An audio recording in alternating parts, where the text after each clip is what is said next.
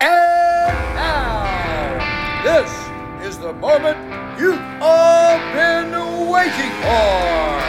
It's time for the Steak for Breakfast Podcast. It's Friday, May 12th, 2023, and this is the Steak for Breakfast podcast, episode 238, powered by the National Pulse. Make sure you're subscribed to the show. It's available across every downloadable podcasting platform. Find us on Apple, Spotify, Podbean, and Google Podcasts. Follow the show on Instagram at Steak for Podcast Breakfast. There you'll find a link tree that'll take you to our website, the latest Substack, and our verified accounts on Twitter, GETTR, and Truth Social. Guys, huge Friday edition of the show today. We're going to be sitting down with Dave Bernhardt, Trump era Interior Secretary Liz Harrington, the official spokeswoman for 45, and Congressman Cory Mills and George Santos. Tons of developing news. Title 42 is no more. Trump CNN town hall. And the House Oversight Committee finally starts to unpeel the Hunter Biden connection to Joe Biden's criminal empire. Tons of stuff going on. We're going to be talking about it all. Before we get into any of the news, let's take it on up to Capitol Hill. Smokey, this is not Nam. This is bowling. There are rules. Today, Junior! America! Steak. For breakfast! So stand by. All right, big Friday edition of the show today. No better way to start it than taking it up to Capitol Hill. We're going to be sitting down with one of our favorite congressmen in just a second. I'm Roan. Noah's here. Yo! Antoinette's joined us. Hello, hello. And joining us first on the show today, he's the congressman representing Florida's 7th District. Really excited to have him back. Congressman Cory Mills, thanks for joining us on Steak for Breakfast. Oh, thanks so much for having me. Good to be back. Listen, you're busy, and we're just glad to have caught up with you finally. You are running around crazy, working your butt off for the American people, uh, whether it's in district or up on the Hill, uh, sitting in committee or pushing legislation through, Cory.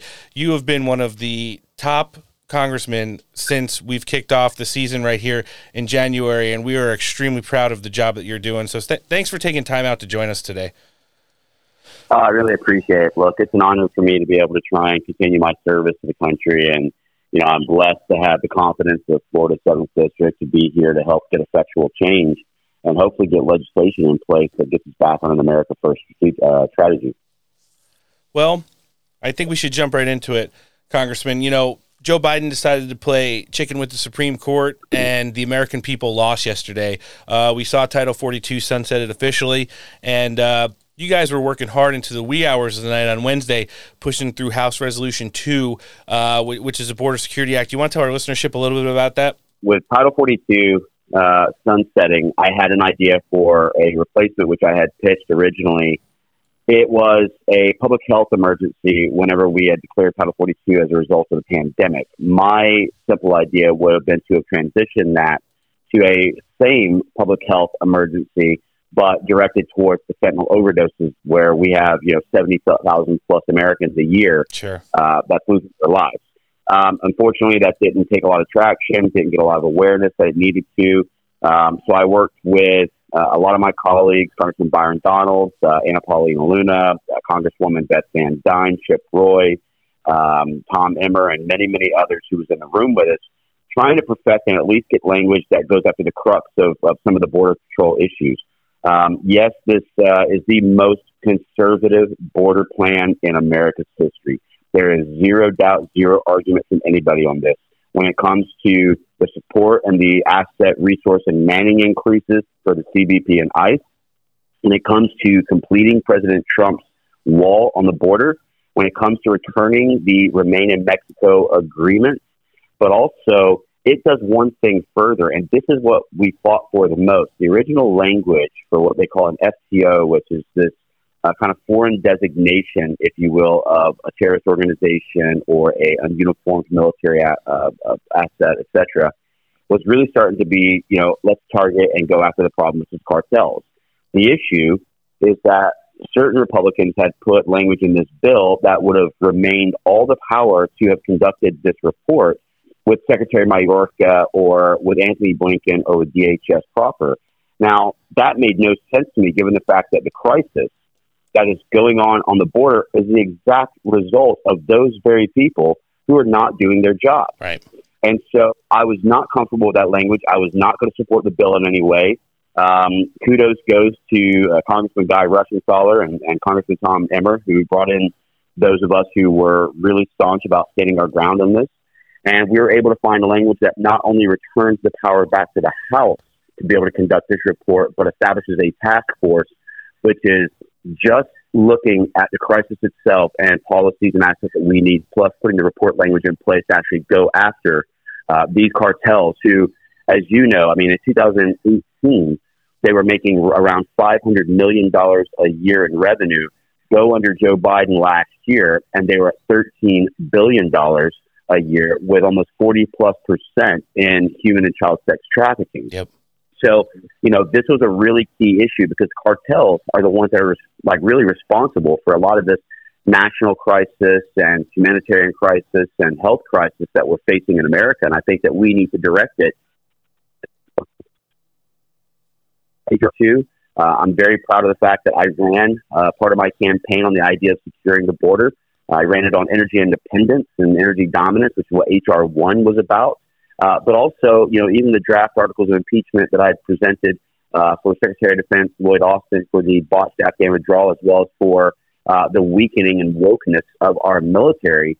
Um, these were all things that I promised, and again, promises made, promises kept.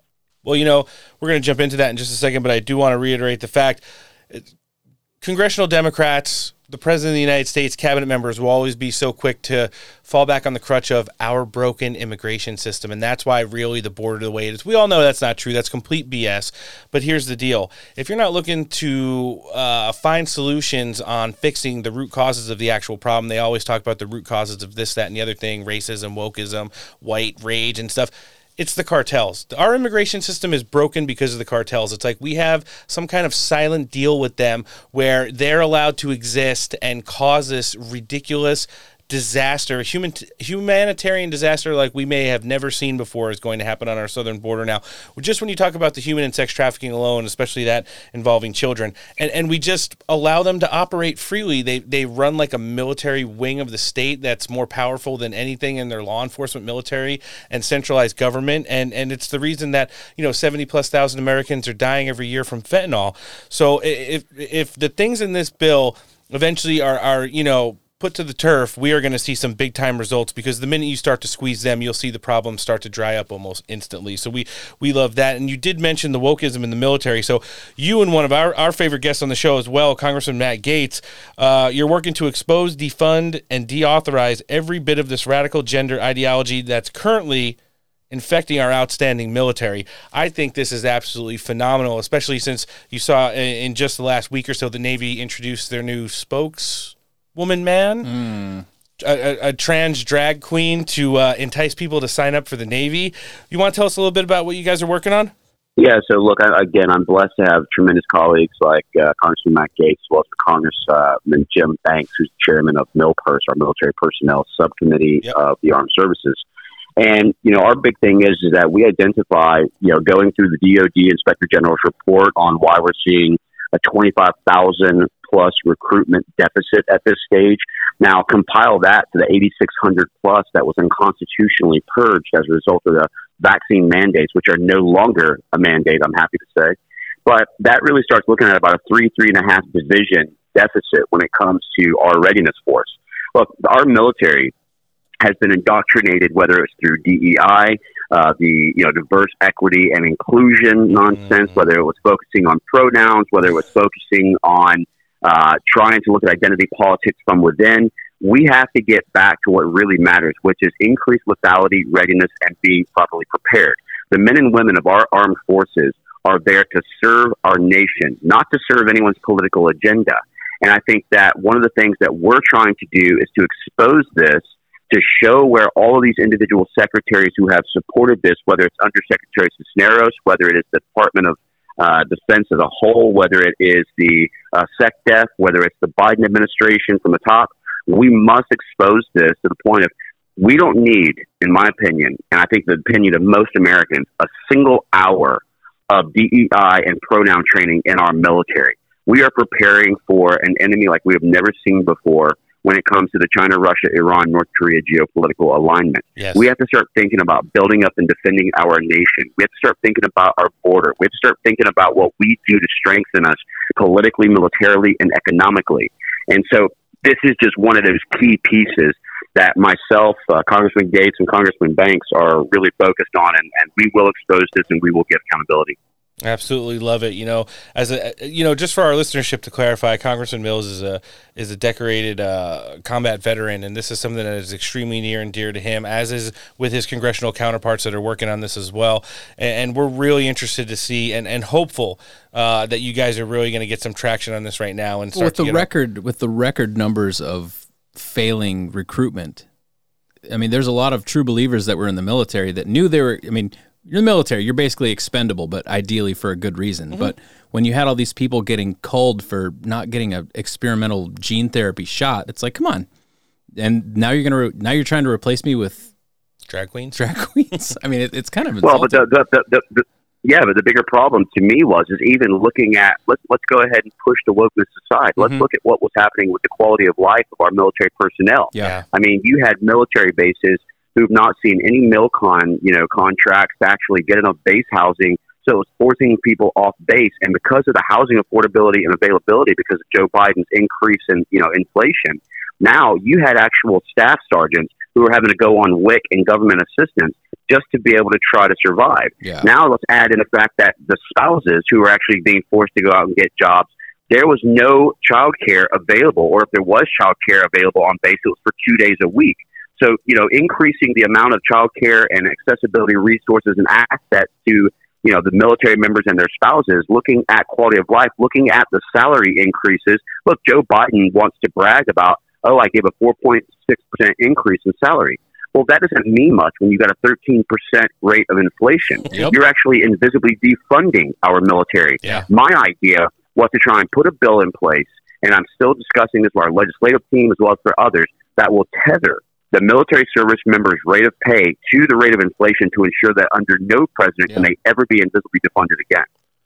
That's something that absolutely has to be examined. And if you could pull off even meeting in the middle on it, Congressman, that would be huge. I mean, greatest fighting force on the planet. They need to be compensated by it. When when an administration comes in, if the military is not supposed to be political, if they're just supposed to be a great fighting force, then they shouldn't have to suffer under the consequences of the bad policies like we've seen with the Biden That's right. administration.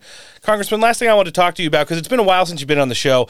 You made an endorsement recently that kind of blew up everywhere on social media. I mean, it was that for President Trump and his quest to retake the White House in uh, November of next year. Uh, the Trump campaign celebrated your endorsement. There was many social media posts, everything from the super PACs to President Trump himself. Shortly thereafter, you were invited to uh, a dinner at President Trump's house. We saw you and a lot of the Florida delegation was out there. Pretty awesome to see the whole squad together. Matt Gaetz, Donalds, Anna Paulina Luna, and and more. And uh, you know as we're heading into this right now, it seems like the 45th president is picking up some steam. I'm sure you at least caught portions of the CNN town hall this week and celebrated how seasoned he already looks this early in the campaign season. What could you say about what went into your endorsement of President Trump, and what are you looking forward to seeing him do for the American people potentially as he heads into this election season? Well, I've been uh, supporting President Trump since 2015. I mean, when he picked his very first five uh, policy advisors, which back then was uh, Walid Phares, uh, Burt Misasawa, Carter Page, Joe Schmitz, and Keith Kellogg, I used to actually host them uh, each week to make sure they had a secured area to be able to meet because we all knew what was going on and later found out about the crossfire hurricane kind of weaponization of the FBI and others. But um, President Trump, he brings a tremendous amount of experience. But, you know, in the beginning, he was the political outsider. And so when he came in, there was a lot of learning to be done when it came to deep state, when it came to uh, other Republicans who were working against the agenda, things like this. In this election, you will see an absolutely different president. You will see someone who had learned from many of the, the, the things that had gone on in his first presidency. I look at him to come in and be able to really clean house and start over with those who actually support the America First agenda to ensure that nothing can be thwarted. But also, let's look at what he's done from a foreign policy perspective. Right. He did more in his first presidency than numerous presidencies before him, whether it was the Abraham Accord, whether it was the China Phase One deal that brought billions upon billions of funding into our agriculture and farms, looking at the replacement of NAFTA with USMCA, looking at the Remain in Mexico agreement, Title 42, looking at the tax reforms that he put in place. For 30 years, presidents have been talking about doing a tax reform strategy. And so looking at how he actually got us back to a America First agenda on energy independence, because the president knows that our foreign and domestic policies are so intrinsically linked at this stage that the real global currency, it's not the dollar or the yen or the ruble or the baht or the dinar, it's energy. And so the further that we advance ourselves in being able to stop cash diplomacy and interventionism and start looking at being able to protect the home front and supply our allies with reliable, cost effective energy, that's really where we start advancing ourselves on the world stage. And President Trump understands this. But here's the greatest part. Every other person who is running for office right now, not only do they not have the experience that President Trump has in the Oval, but they also have to always be thinking about this looming reelection. They have to start thinking about if I make this decision, will it impact my reelection? If I do this now, or maybe I should do it in my second term. President Trump doesn't have a reelection looming over his head. He can come in and do a massive course correction that gets America back on track, which is really what we need when you think about the damage that has been done to us from a reputational perspective on the world stage, or like I talked about, the three key elements of politics, military, and economics that Biden administration has dropped us into. President Trump's the only one who understands this and can get us back on track. So I unapologetically and fully endorse President Trump for 2024. I am confident that he will not only sweep the primary, but go on to uh, make records when it comes to the 2024 election itself. And, you know, I look forward to continuing to support his presidency and the America First agenda as we move forward. Yeah, I mean, he gets to king make the, the next successor in there. And then when you, you talk about his long list of accomplishments there, I don't think there's a person who's even considering getting into the field who would just walk across the border into North Korea without any Secret Service or security detail and uh, basically call Kim Jong Un a little chubby and then come back and have a nice meal with him. So, I mean, well, and, and I'll tell you what's even better. Think think about this for one moment. President Macron is being influenced by China to essentially yep. try to decouple itself away from our dollar. I can tell you that when President Trump was actually in office, Macron had tried to call the president and said that France is going to look at around a 30% or 40% increase in taxation on American goods. President Trump immediately told him that if you do this, that I'm going to go ahead and tax every bottle of champagne and wine and all the items that France brings in at a 100% rate. He said, You got five minutes to let me know what your decision is, and I'm already making the order now. Macron told him, Call him five minutes. When he called back, he literally told him, All right, I've thought about it, and this isn't a good idea. We're going to maintain what we're doing, Mr. President. See, this is the type of strong business minded leadership that we need because if that would have been Biden, Biden would have allowed us to be pushed around. Our businesses would have actually been taxed at an unfair ratio, and then we would have been right back to where we were with these unfair taxation or, or trade deals that just like we had with China and all the rest. And so again, we we have to understand President Trump does not need the Oval Office, but America does need President Trump in the Oval Office. And uh, I can tell you that while I love the great governor in Florida, I think he's done a great governor. I will I will say this: you can have a great governor and a great president, and not necessarily be contrary to one another. We think that Governor DeSantis has done a really good job in the state of Florida, but he is not at the rate and level and capability and capacity that President Trump is, and I don't think anyone ever will be. And so, you know, people, I get it's funny that we watch our Republican Party with all the infighting. We start tearing ourselves apart, doing the devil's bidding for them, as opposed to uniting and understanding what is best for the country, not best for the egos, not best for the individuals, not looking at how it financially may position you or what your pecking order may look like after they get elected or not elected. We have to start thinking about the nation. And so we have to unite behind someone. And that, that person for me and for most Americans is President Donald J. Trump. Hey, we, we continue to strongly encourage anyone who thinks they can get in the ring with uh, the greatest showman and, and probably largest political I- icon, at least in our lifetimes, Congressman uh, Donald Trump. We encourage them strongly every single day of the week just to go on, get in, see what happens. Everybody forgets who's Scott Walker. I mean, who's Ted Cruz, Rand Paul. You know, well, I, I'll be honest with you. It's like they say, FAFO. Exactly. Congressman, I couldn't think of a better way to start the show for our Big Friday edition of Steak for Breakfast than sitting down and having a great conversation with you. It's been too long. We hope that you'll be back again soon. We're going to link your congressional website in the show description today. But for anyone that's not following you, and I don't know how after hearing, you know, the last 15 minutes of interview right now, like you wouldn't want to follow him. He's doing stuff with President Trump. He's working with all the American First uh, congressmen and women up on Capitol Hill, and he's working real hard for everybody else. What can we live link as far as social medias? Uh, so my social media uh, at Truth is Mills for at Mills for Florida, and then my Twitter is at Cory Mills FL, same as our Instagram. Perfect. And well, like I said, Congressman, we'll be looking to have you back on the show again real soon. This is the representative from Florida Severn, Congressman Cory Mills. Thanks for joining us on Steak for Breakfast. Thank you so much for having me. If they arrive at our southern border, they will meet consequences. We urge migrants once again not to believe the smugglers who are lying to them solely to make a profit. We are building lawful pathways for you to come to the United States. Do not place your life and your life savings in the hands of ruthless organizations. Thank you very much. Is it a challenge or a crisis? Call it a crisis now. Border Patrol processing centers are over capacity in many sectors.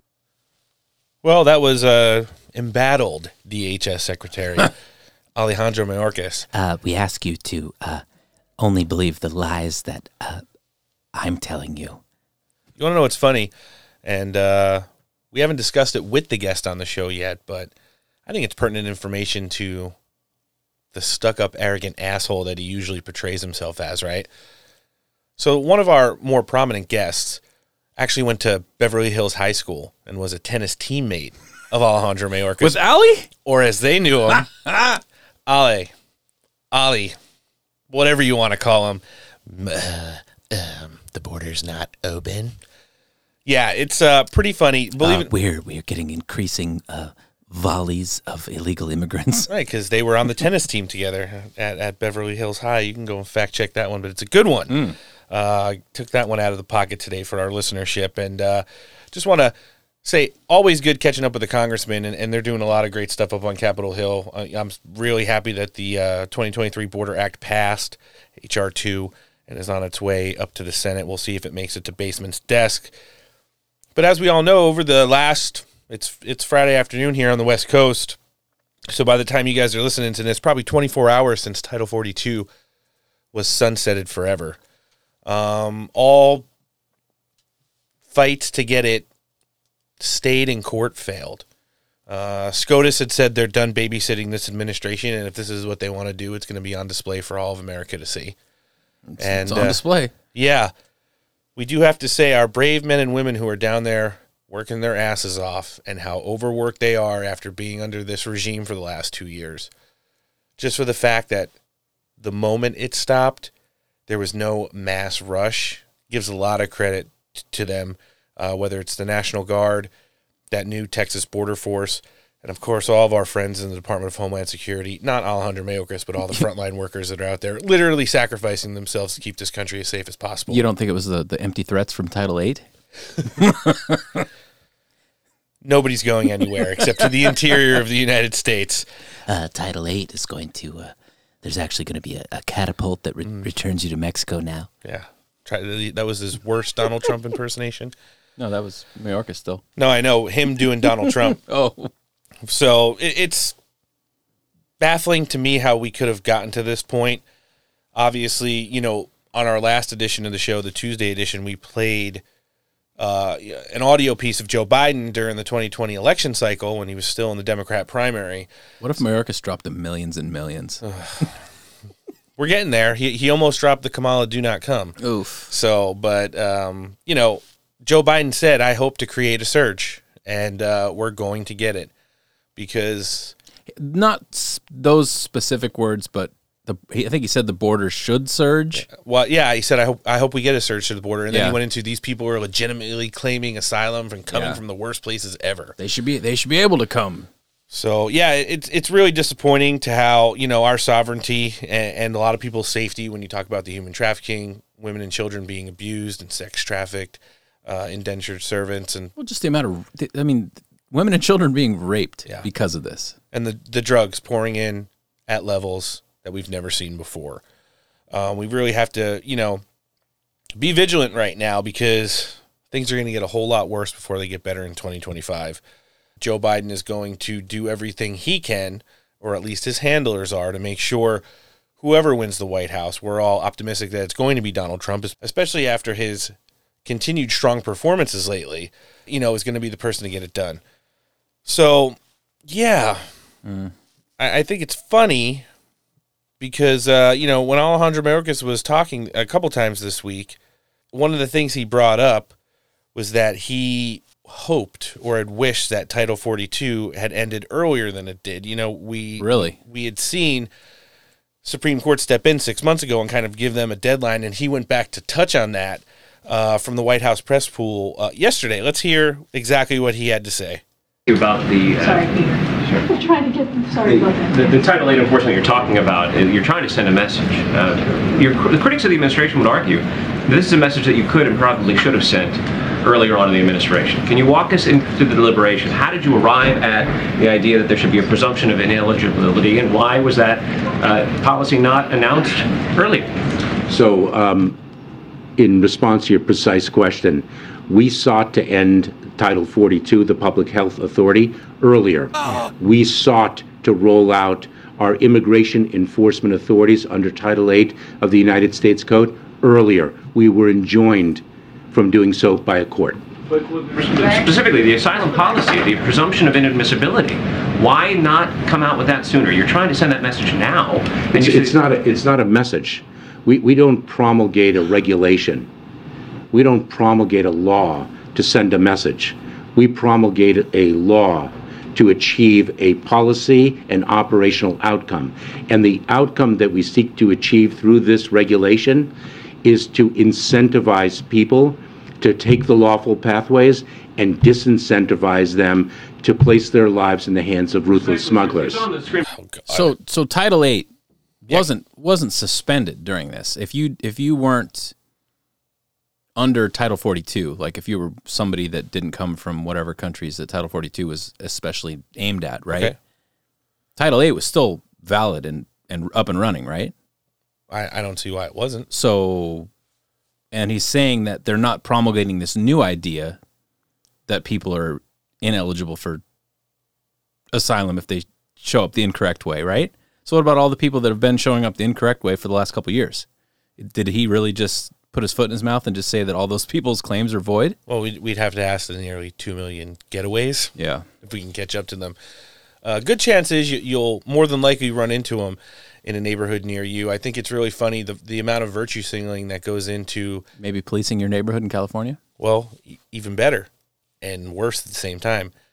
You'll see it on our Twitter account. You can go find it. There was a town hall yesterday in Chicago uh, where some of the Chicago suburb residents were Were they complaining about something? introduced to some of their new neighbors as the board of the township that they live in said that they've agreed to take on 250 illegals and house them in a active Oh. high school. Oh, I thought it was going to be like the, the cl- country club clubhouse, Remember, I'm talking The about high school. the suburbs of Chicago. the high school. yes, and the reaction Like from at the gym? listen, Who's who's going to play volleyball? you can only think about some of the people who would live in the suburbs of Chicago.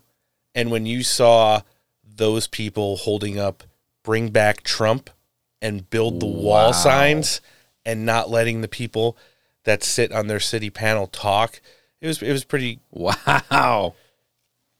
I'm starting to That says a lot when it when it comes from a very very left leaning population. the, the silent majority is alive and well and uh, growing every day i think uh, as as the united states continues its downward spiral uh, and, and descends into chaos. Guys i want to remind everybody that's listening today to follow the show on apple Podcasts, spotify google Podcasts, wherever you listen make sure you're subscribed to the show. It helps it out gets us uh, in the algorithm so when people open up their podcast and look for the news they'll see steak for breakfast. Also on social media twitter GETTR true social and instagram. Find the steak for breakfast podcast. Follow us. Hit the notification bell and then anytime we're pumping out stuff that's pertinent to the show you'll get it delivered directly to you. Yeah so that's kind of where we're at uh, you know in regards to the border. One of the other things he talked about instead of reharnessing the power of title 8 that never went away there's also the uh, magic that's tied to alternatives to detention. Remember, Tom Homan's been on the show a lot. Alternatives? Well, he said there's thousands of ice beds that have never been used since the start of the Biden administration because they don't want to detain illegal crossers in ICE detention centers. So all of these other places that are supposedly overran, I mean, you could go to our our Twitter account now. I think I posted at least five videos bus after bus after bus after bus of 150 to 200 people from the time Title 42 ended till sunup when they stopped recording last night. It was like every time four buses left, four new ones were there to just take people coming in. D- didn't even check their bags, put their bags right under the bus, right on the other side of the fence, put them on the bus, and they were gone. No clue where they're going, but probably to a neighborhood near you, as Donald Trump says. Congratulations. Yeah, there's a Instagram profile, and it's a retired Border Patrol agent. Okay. Old Patrol HQ. Hmm. And I follow him, and I was looking at his, and it says this was last night, approximately when Title 42 expired. And it said in San Diego sector right now, over 700 at Spooner's Mesa, wherever that is. Hmm. And it has a photo attached. It's like, okay. Seems like everybody's just uh, waiting for the buses. Saddle up. Buckle up, buckaroo. There you go. Speaking of uh, alternatives to detention, let's hear what the DHS chief alluded to when he described uh, what catch and release really is all about. This administration ended family detention in March of 2021. So you're not going to bring it back at all? We've made, we've made it clear uh, that families who are in immigration enforcement proceedings, including uh, in expedited removal proceedings, a more accelerated immigration enforcement process, will be on alternatives to detention. Uh, The conditions of alternatives to detention um, uh, may be increased as the situation warrants. The situation warrants, Ollie. Oh, Ollie. It warrants. Uh, there's a, there's also some great videos circulating around. There's a couple of them on our Twitter account as well. So the starter packs that they're giving these illegals that are coming across, they come in big manila inner office email envelopes and they're ripping them open to find that not only do they get their, you know, little placard that says help me, I need to get to my next destination, I don't speak English cards, and they also have cell phones, not the Obama phones. Is there any glitter? Galaxy 5s, Galaxy 5s? mm-hmm. prepaid debit cards, How much? undetermined. So, prepaid debit card, it's not going to be like a generic pin, or it's going to be a generic pin. It's not going to be like these people have supplied a pin number. So, Right. we're going to see people getting robbed for their manila envelopes now, probably. Yeah, there you go. There's going to be stacks and stacks of prepaid debit cards. with us already knowing that work authorization can come to these people as as soon as 18 days after they cross the border, um, I believe the amounts are 12 to 1800 dollars on those prepaid, depending on family size. So, those prepaid cards are going to be going right back into the hands of the cartel or coyote uh, representatives. It's so weird. They're all embedded. they're all coming from the same shady house at the end of the road. yeah, it's weird. But yeah, so so just understand that everywhere from Brownsville to Tucson and just about everywhere in between right now is being completely saturated with illegal crossings and those buses are saddling up to take them right into your neighborhoods. And it's just an absolutely disgusting way um, that this country, at least on a border security standpoint, has, you know, deteriorated over the course of a, of a little bit more than the last two years. We're going to have the official spokeswoman um, for President Trump on here in just a second, Liz Harrington. But uh, before we get to that, so Senator Ted Cruz was down there yesterday. You know, Senator Cruz talks a good game, but if there's one thing he has done a lot, it's really not just gone down to tour the border. He gets on the boats. He's been in the helicopters. He walks through the weeds, and, and you know, he says Alejandro very ethnically. he does. He really supports. You know, we talk to a lot of people in all these different agencies, and we talk to a lot of people who work in the news. And, and one name that constantly comes up is Ted Cruz, as someone that like talks the talk. Where because of the numbers in the Senate, you may not be able to get policies through the House and then up to the Senate uh, that you would want in regards to border security. But you know, it was pretty easy uh, during the Trump administration. It was a three-step plan. You build the wall, you have Title 42, and you deport everyone that doesn't belong here. And and that was pretty much what was going on. Um, even in the in the one year that we had, you know, close to half a million people, there were more people going south than ever before. Yeah. And uh, you know, I guess Senator Cruz was being questioned by the media today, and they asked him a couple questions that were like state media, regime media talking points that they wanted him to talk about, and he just got frustrated and, and kind of went off on them. So Let's hear the senator from Texas. Let me let me ask you something. Let me ask you something. What rate of illegal immigration did we have in 2020? But you have Do you know anything? I How asked you a long have question. you been in office? Do you know anything? How long have you been in office? I've been in office 11 years Yes, now. and this has been okay. kicked the count during multiple administrations. Except you're told the okay. Trump You don't get to argue with me. You were asked your question. You, you asked your question. You don't get. You want to hold a press conference? You can do it over there. You How are you- You want to hold a press conference? You can do it over there. How are you? Senator- So, so, so hold on. I'm going to answer his question. The talking point of the Democrats, which this media reporter happily parrots, is gosh, the problem can't be fixed. There's one little problem with that. It is an utter and complete lie. In mm-hmm. 2020, the last year of the Trump presidency, we had the lowest rate of illegal immigration in 45 years. You ask, what have I done? I've championed the men and women of Border Patrol. I've championed securing the border. I've is. championed remain in Mexico. And we turned this problem around and solved it. And we went from Joe Biden inherited the lowest rate of illegal immigration in 45 years. And the first day in office, he made political decisions to cause this problem. And you should be ashamed of yourself because you're a reporter and you're not reporting facts. You're telling lies. Tell us how you really feel, Senator. Wow.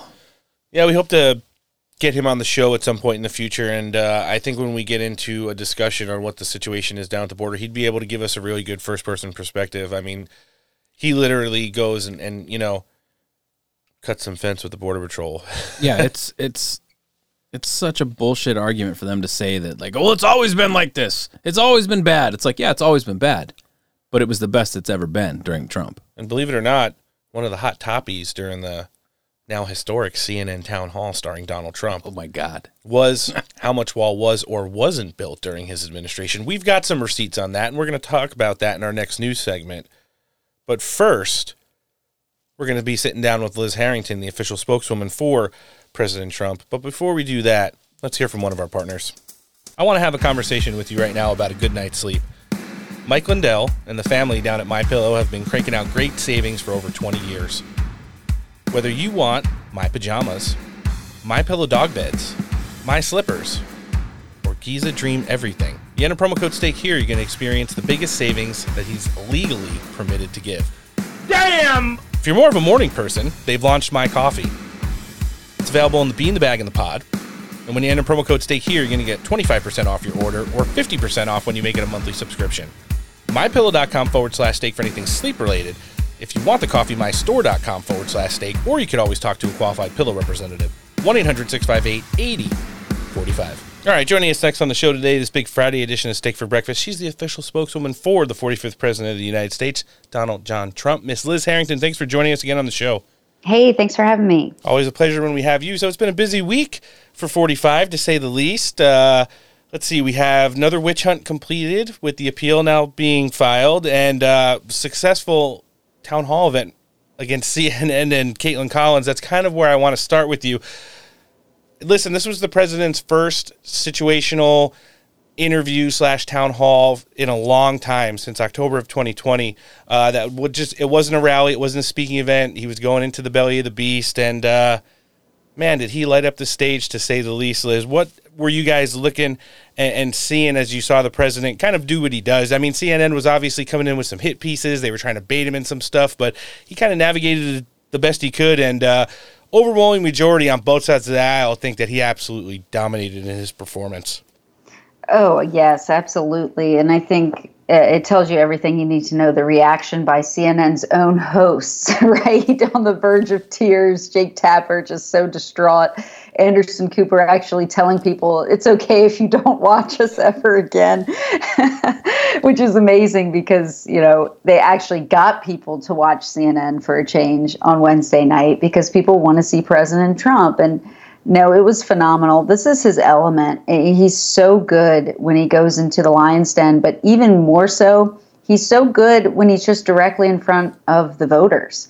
And the people in the room, that is what really matters. They asked great questions, and you can't say the same about Kaitlan Collins, obviously, but the voters asked smart questions.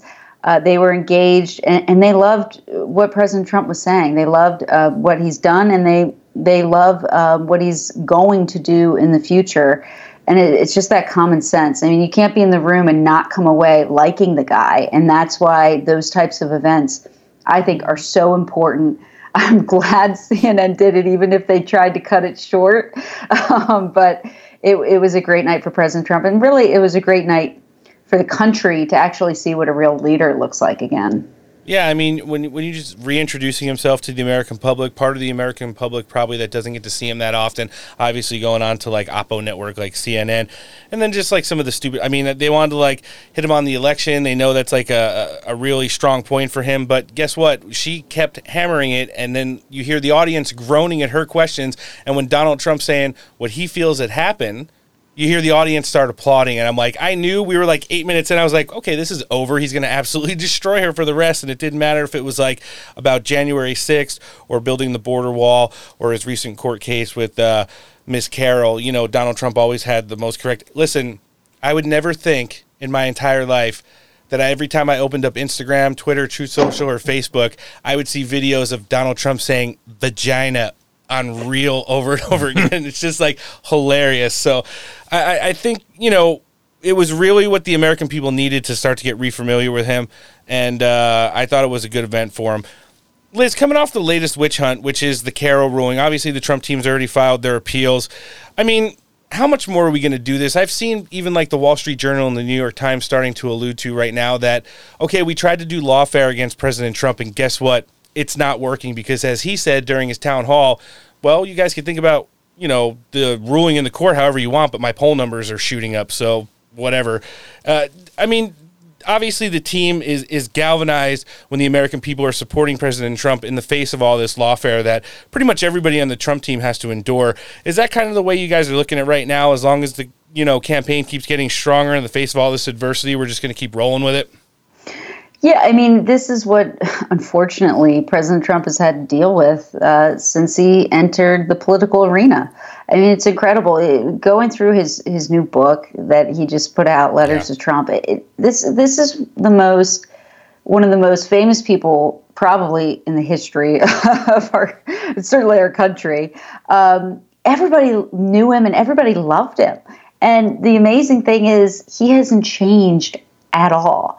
But the only thing that changed is he decided to, you know, actually step away from his great life uh, and do something bigger than himself for, for the country. And that's why you get the opposition. That's why you get uh, this hysterical, um, antagonistic uh, attacks, the smears, the, the lawfare, everything. And he's endured it in his family and all of his associates, anyone who's ever worked for him, if you stay true, if you actually believe in what you're doing, you're going to get attacked too. But it's it's par for the course now, unfortunately, and it just shows you uh, why it's so important what he's doing and why he's the only guy that is actually a threat to the corrupt system, and well, it, because he's actually effective.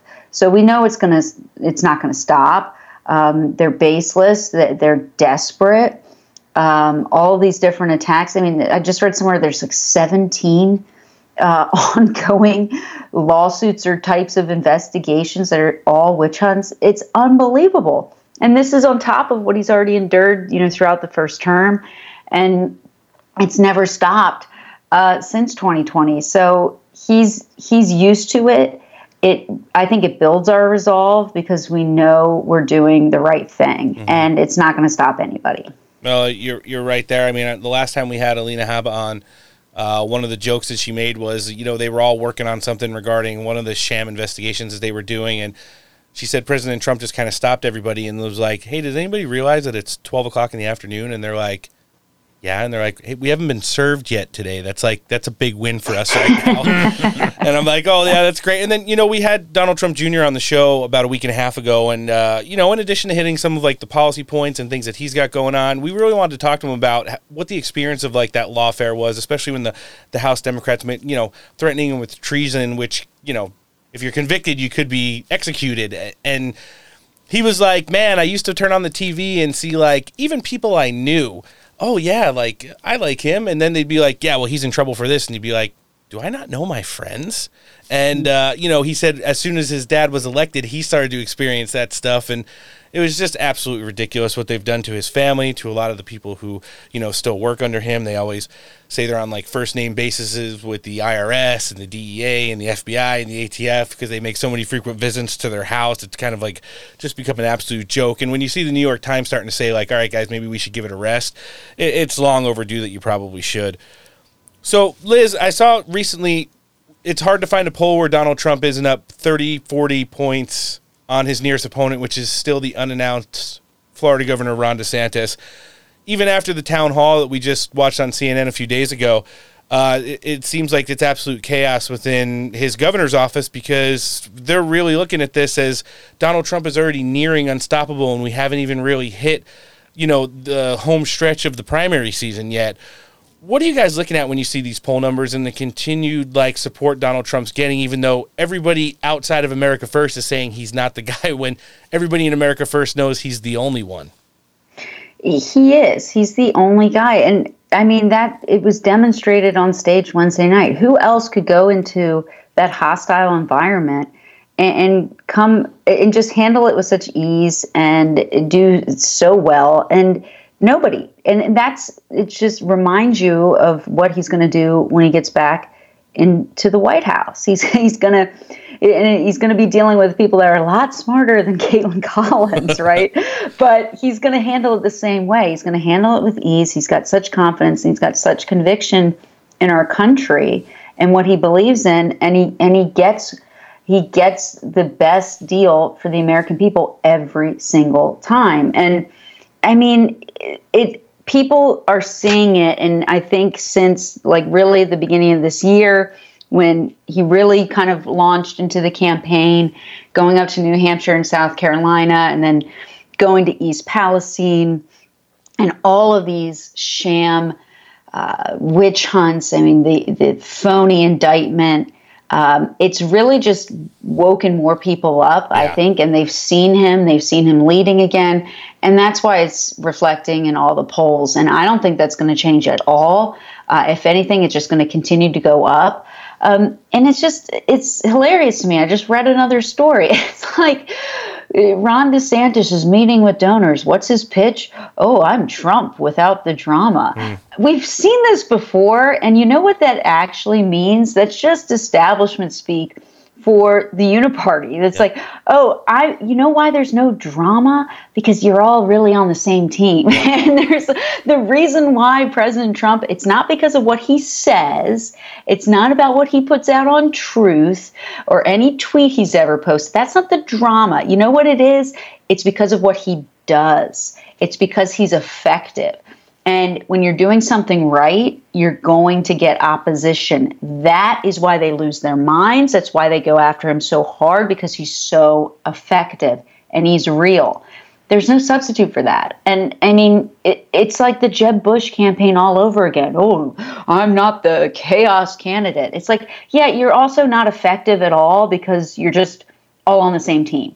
you're all part of the establishment. You're all in the uniparty, and nothing will actually of substance. The things that actually matter will change uh, if you're in office. It's all superficial, and oh yeah, there's no drama, but no, there's actually nothing good that comes of it either.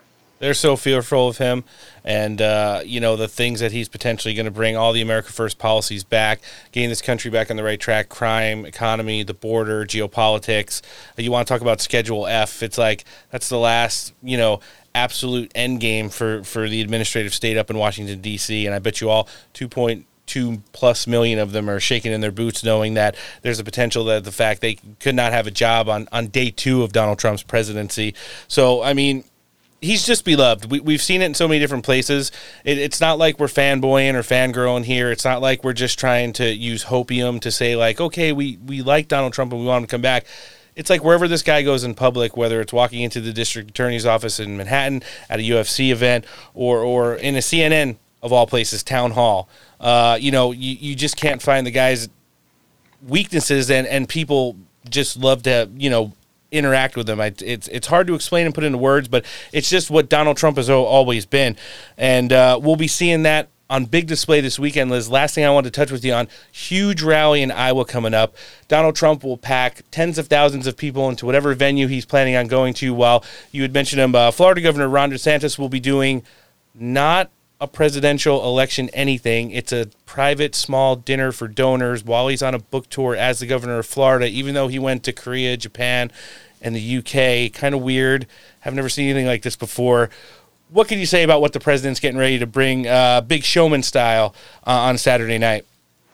Oh, it's going to be great. I mean, get anytime he gets back out there in front of the people, he's going to be on fire. Especially after this week, he's going to be in Des Moines. Got a great lineup of, of pre-programmed speakers, also. But um, it, he's just going to be, like you said. I mean, when he's out there and you're he's in front of the American people. I mean, there's just no substitute. He's so real. He's exactly the leader this country desperately needs, and he's just fighting the good fight. And he's he's lately been even in the midst of all these shams and just this perversion of justice we've seen time and time again. He's like in the best mood I've ever seen him in. He's so at ease. He's so confident he knows he's he's doing the right thing, and he knows it's really about saving this great country, which is falling apart before our eyes. I mean, I know you guys cover it so well, but I mean, what's happening on our border right now? It, it's just a travesty. So, I mean, he's going to touch on all these big issues. We have to get serious. And that's why, I mean, Bannon said it earlier this week, too. Like, what debate? There's no debate. The people know it's Donald J. Trump. He's our guy. Um, and we're all going to watch him this weekend, Saturday night in Iowa. Our favorite showman, and uh, you're our favorite spokeswoman. We love it when you come on with us, Liz. we'll be already looking forward to having you on again uh, real soon. We're going to live link the obviously the campaign website in the show description today. But for anybody that's not already following you, guys, what the hell are you doing? Make sure you're following her. what handle you want us to live link? Uh, go to uh, Truth Social. I'm at Real Liz USA. And she is the official spokeswoman for the 45th President of the United States, President Trump. Miss Liz Harrington, thanks for joining us on the show today. Always great to be with you guys. President Trump, thank you for your time thank here you. tonight. We got a, a, great crowd here in New Hampshire, a lot of voters uh, with a lot of questions about what your 2024 term would look like, what another Trump term would look like. We'll get to the voters shortly, but your poll showed that you were dominating the Republican race right now, but you were also under active federal investigation for trying to overturn the 2020 election results. Your first term ended with a deadly riot at the Capitol, and you still have not publicly acknowledged the 2020 election results. Why should Americans put you back in the White House? Because uh, we did fantastically. We got 12 million more votes than we had in, uh, as you know, in 2016. Uh, I actually say we did far better in that election. Hmm. Got the most uh, that anybody's ever gotten as a sitting president of the United States. Uh, I think that uh, when you look at that result and when you look at what happened during that election, uh, unless you're a very stupid person, you see what happens. A lot of the people, a lot of the people in this audience, and maybe a couple that don't, but most people uh, understand what happened. That was a rigged election, and it's a shame that we had to go through it. It's very bad for our country. All over the world, they looked at it and uh, they saw exactly what everyone else saw. You look, even if you just look recently with the 51 intelligence agents, that made a 16 point difference. Uh, if you look at the but FBI, President, if you look at the FBI and uh, Twitter, uh, they call it Twitter files, made a big difference. If you look at Mr. President, back to what you just said there, though, it, it, was not a rigged election. It was not a stolen election. Uh-oh. You and your supporters lost more than 60 court cases on the election. It's been nearly two and a half years. Can you publicly acknowledge that you did lose the 2020 election? Let me, let me just uh, go on. If you look at True the Vote, they found millions of votes on camera, on government cameras, where uh, they were stuffing ballot boxes. So, with all of that, I think it's a shame that uh, what happened. I think it's a very sad thing for our country. Uh, I think it's a very sad thing, frankly, for the world, because if you look at what's gone to our country, our country has gone to hell. Our borders are bad. Our military has been bad. You look at the taxes, you look at inflation, what's happened to inflation, it's just destroying our country. All right, so everybody's talking about. Does she work for Instagram as a fact checker? She it was not rigged and stolen. She might be uh, maybe joining the new CEO of Twitter mm. pretty soon. Man, the ban hammer's coming back. If you guys heard that, uh, I don't know, hot grumble. Antoinette's joined us. She's jumped in third chair which has always Hi. been hers. Hey, uh, so listen, the big CNN Trump town hall. And it was great getting some commentary from Liz Harrington on it as well, uh, just before we're jumping into this here. So let me just lay it out for you guys. Donald Trump had not done something uh, of that magnitude, prime time, kind of opposition territory, and you know, debating against someone who's supposed to just be fielding questions from the audience since late 2020, right before the election. I think late October was the last time he did a debate or something, and it was against Joe Biden and uh, Chris Wallace. So this was not, and I'm just going to put it out there, his best performance. However, he did dominate the event, if you can rationalize it that way. Even Uh, him, even him at not his best performance is still just smoked that CNN anchor or whatever she is. I'm going 7.9 to 8.1 overall. Lots of ceiling there. And, and when you get into the Republican primary, we all knew how this is sword sharpening right now for Donald Trump. He needed to do it. Uh, CNN needed the ratings, and, we'll talk about the ratings in a little bit. I got the numbers right here. The thing is, as he's working with his teams in practice environments, you're going to be able to better deflect or support details that support his arguments um, in regards to just getting laying it out there, rigged and stolen, and and you know naming a couple of the third parties that did you know election oversight and stuff like that. But by the time we get into the thick of the Republican primary after August, we get into the debate season. He won't be going down certain roads that he's been on for the last twenty years, answer wise, uh, because what he should do is promote his results. He did lay them out there, but she kept digging. It wasn't rigged and stolen. It wasn't rigged and stolen. It wasn't rigged and stolen. That he, you could see, he took the bait on that one. It's a shame that they have a town hall and bring in all these people who are supposed to be asking questions. It was supposed to be for 90 minutes. It only goes 71. Imagine that. Because by the end, it was all body shots. She couldn't even keep up with them. And uh, the audience, who they say is potential Republican voters in New Hampshire, even though it's an event hosted by CNN, were complete. I mean, they were booing her, jeering when she said cringy shit. I'd like to get the audio of her earpiece. And I know that would be great. yeah, so this was great for President Trump. It was great for America First. It's just a shame that they used like the first 20 plus minutes of the debate to go and and rehash everything. And we're going to listen to them all, the 2020 election, January 6th, stuff like that. And then the first thing they asked the focus group afterwards is like, you know, we haven't heard from President Trump in two years, and he's supposedly running for president next year. Is it really sad, weird, or concerning to you that he just can't get out of the past? And you'll hear a, a really good answer from somebody that sat in the focus group uh, as a reply to that. So, you know, good old Kaitlan Collins. Uh, she worked for the Daily Caller, which was like a Tucker founded organization. She contributed at Fox News before she went over to CNN a couple years ago and lost her shit. Now she's got like a primetime show at nine o'clock, and everybody tells her how awesome she is. But like I said, it was it was like Mike Tyson fighting Glass Joe by the end. Even though she, you know, they had their talking points that they were going to try and bait him on. A couple times he took it. Uh, a couple times I wish he would have answered a little bit differently, which more supported some of the results he got over the course of his presidency. But hey, you know, we we we did the best we could, and it was a good first in a while out there. So, um, like I said, they they of course went right to January sixth after they were done with the elections, and uh, we got some good answers from President Trump in regarding the the people that are locked up, and I think it's important because he's he's hinted to it on the campaign trail at the Save America rallies and speaking events. But up on the debate stage for more of the world to see, uh, he actually laid out a clearly defined answer on what he would do to some of those detainees. Let's hear it. When they when they went to the Capitol and they were breaking into the Capitol, smashing windows, injuring police officers, why did you why did it take you three hours to tell them to go home? I don't believe it did. Oh, let me pull it out. I have to pull it out.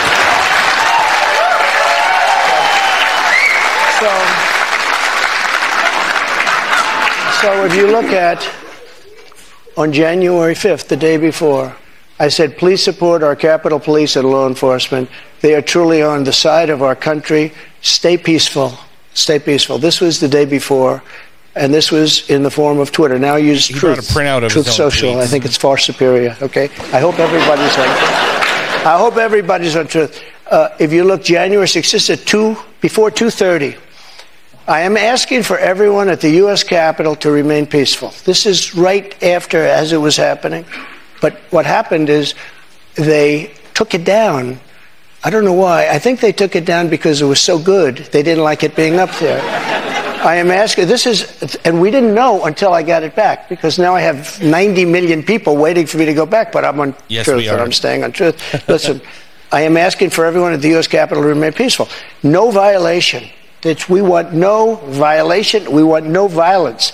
Remember, we are the party of law and order. Respect the law and our great men and women in blue. Thank you. That was at 2.30. That was very early. Mr. President, I looked at the same time. No, so they didn't look at the same timeline. What they did was they knew that that tweet that he read from 238 was taken down off Twitter and never put back up. Mm-hmm. And they're they're using it as like, well, if it doesn't exist in the Twitter timeline now, then you didn't tweet it when Yeah. he actually did. That's trash. And uh, you know, through the Twitter files, which President Trump mentioned, uh, we've already seen that Twitter had the ability to like they, on January 6th, they were like, lock it down, lock his shit down. He doesn't post anything else, nothing after that peaceful and patriotic video. It was it. It was over.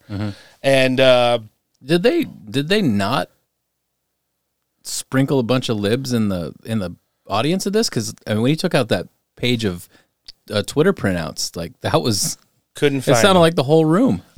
no, it, it's the truth. And, and like you think they would have stacked the deck at least there where they could. like I'm telling you, when when you hear from the Right. focus group later, you're, you're gonna laugh. Um, but he would go on to say, in regards to the January 6 detainees, that he plans on pardoning the nonviolent ones. You know, he said some people got a little bit crazy. He also went down the road of, of talking about Ashli Babbitt because she called it a deadly insurrection, and she was the only person that was murdered that day. And he called the Capitol Police officer who's just a complete slob. I mean, the guy's been written up for losing his gun. There's also a whole bunch of other admin stuff that's been leaked about him. Not a team player, definitely administrative state guy. Uh, the cop that shot Ashli Babbitt.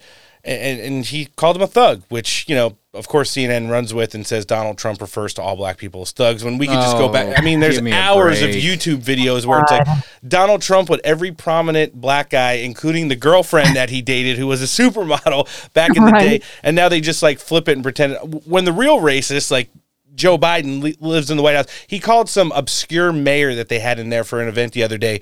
He said, "Come up, come up to the stage, boy," Oh Lord! and everybody No. just acts like it doesn't happen. So you know, it, it, it's it's absolutely wild.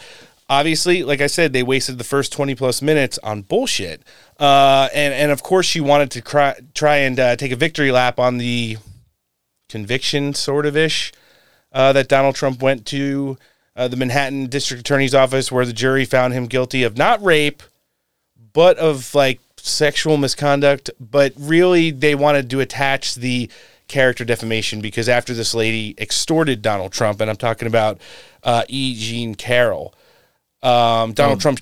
Shit, rape was sexy. yeah, rape the, was the look on what was it Anderson, Anderson Cooper or whatever the fuck it- the white haired weirdo. The Yeah, look on even his Anderson face. Cooper was like, uh. He's like, "What are you doing?" Like, the, I can only imagine what was going on in his earpiece. Like, get this bitch off! Get this bitch off right now! But Donald Trump literally went around to shitpost about this lady for the two years that the case was alive because she was extorting him for money. And in lieu of appeals, she was awarded $5 million basically because Donald Trump had tore up on the internet for the last two years. And uh, we're going to get into all the details of that. But before we do, guys, wherever you're listening today, whether it's on Apple or Spotify, Google Podcasts, wherever, make sure you subscribe to the show. Helps us out in the algorithms. And then on social medias, Twitter, GETTR, Truth Social, and Instagram. Find Steak for Breakfast Podcast. Follow the show. Hit the notification bell. Anytime something comes out, it's bigly information wise, it'll be delivered directly to you. Let's hear the clip where she's talking about the Carroll verdict and and Donald Trump's reaction to it right after. A Manhattan jury found that Sure. you sexually abused the writer E. Jean Carroll and defamed her. You've denied this. But what do you say to voters who say it disqualifies you from being president? Well, there aren't too many of them because my poll numbers just came out. They went up. okay. I think I'm. I think I'm. I'm the only person in history who had a charge like that. And the, usually, you, you leave office, you say, "I'm sorry, but I'm going to back home. I'm back home to my family and everything. I'm going to be resign." My poll numbers went up, and they went up with the other fake charge too, because what's happening is they're doing this for election interference. There it this woman, I don't know her. I never met her. I have no idea who she is. I had a picture taken years ago with her and her husband, nice guy, John Johnson. He was a newscaster, very nice man. She called him an ape. Happens to be Afri- African American. Called him an ape. The judge wouldn't allow us to put that in. Her dog, or her cat was named Vagina. The judge wasn't allowed to put that in. All of these things he but with her they could put in anything. Access. What a perverted bitch. do we do we need a new button? Vagina. I already got a smaller clip of it so we can record it. Oh so, oh my gosh. Yeah, so that's kind of where they were at. I mean, they were just going for anything that kind of stuck. And like you heard, vagina. The, ugh. the audience was jeering, and then they were laughing, especially when she's like, "You were convicted of sexually assaulting, but not rape." And then the But not, audience, but is- not really sexually assault. They Yeah. laughed. They laughed. They laughed. laugh because they know it's bullshit. Like the majority of people know it's fucking crazy. Political hit job 101. Yeah. And it's making it so. I, I know I've said something along these lines like a hundred times now, but it's making the normal people, like general public, general society, is just like, you know what? I didn't really like him the first go around, but now like everything's coming out. He's he's not really sounding as racist as they make him out to be, and then all this stuff that's happening sounds like it's bullshit. They're just they're just throwing Yeah, shit at the like wall. him. Like liking him. I, I see it in the comments on Twitter and Oh, yeah. Stuff. And I'm like, wow, this is really cool to see because people are waking up. Like people like that were never like really political, you know, are starting to speak out. Yeah, They which like is which is why we have to be even more worried about him actually being able to run. Yeah. Well, it's the it's the fear that he stokes within the administrative state. You know, we're going to talk about that in just a bit with the uh, former Trump Secretary of the Interior, uh, David Bernhardt, is going to be joining us for the first time. He just actually wrote a book on deconstructing the administrative state. is a great read, and uh, looking forward to sitting down with him. But they would continue to stick on things, not looking forward to 2024, but remaining in the past. And and one of the ones uh, that's very near and dear to President Trump was the narrative on the border wall. Now we have the receipts, but we're going to listen to uh, a person in the audience ask a question first, and then see how Kaitlan kind of tries to take it off the rails for herself. Administration plans on deploying 1,500 troops to the southern border.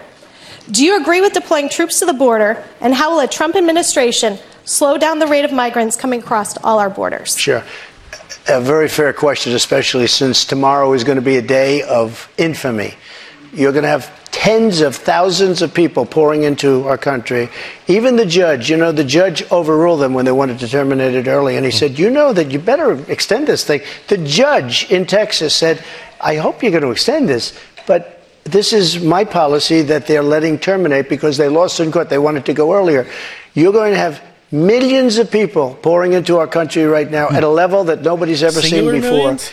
These people are sick. Anybody that wants this to happen to our country, they're destroying our country, and this should not be allowed to happen. How they're not going to do a version of Title 42 or my Title 42, which was tough. If people are sick and have infectious diseases and lots of other problems, we don't want them being into our country. We have enough problems right now. We have problems like we've never had in the history of our country. But Mr. our country, President, our country the reason it's ending, destroyed. The reason it's ending is because the health policy, uh, the COVID era pandemic emergency, is coming to an end. That's what Title 42 was. You put it in place because That's of COVID. true, but when have- it comes to big questions about what your immigration policy would look like if you are reelected, some of your Republican rivals have criticized you for not fulfilling the promises that you made on the campaign trail, like finishing the border wall. So how did voters know that you would get those done if you're reelected? I did finish the wall. I built a wall. I You built hundreds of miles of wall, and I finished it. And then I said, we have to build some more because there are areas like water going through a dam.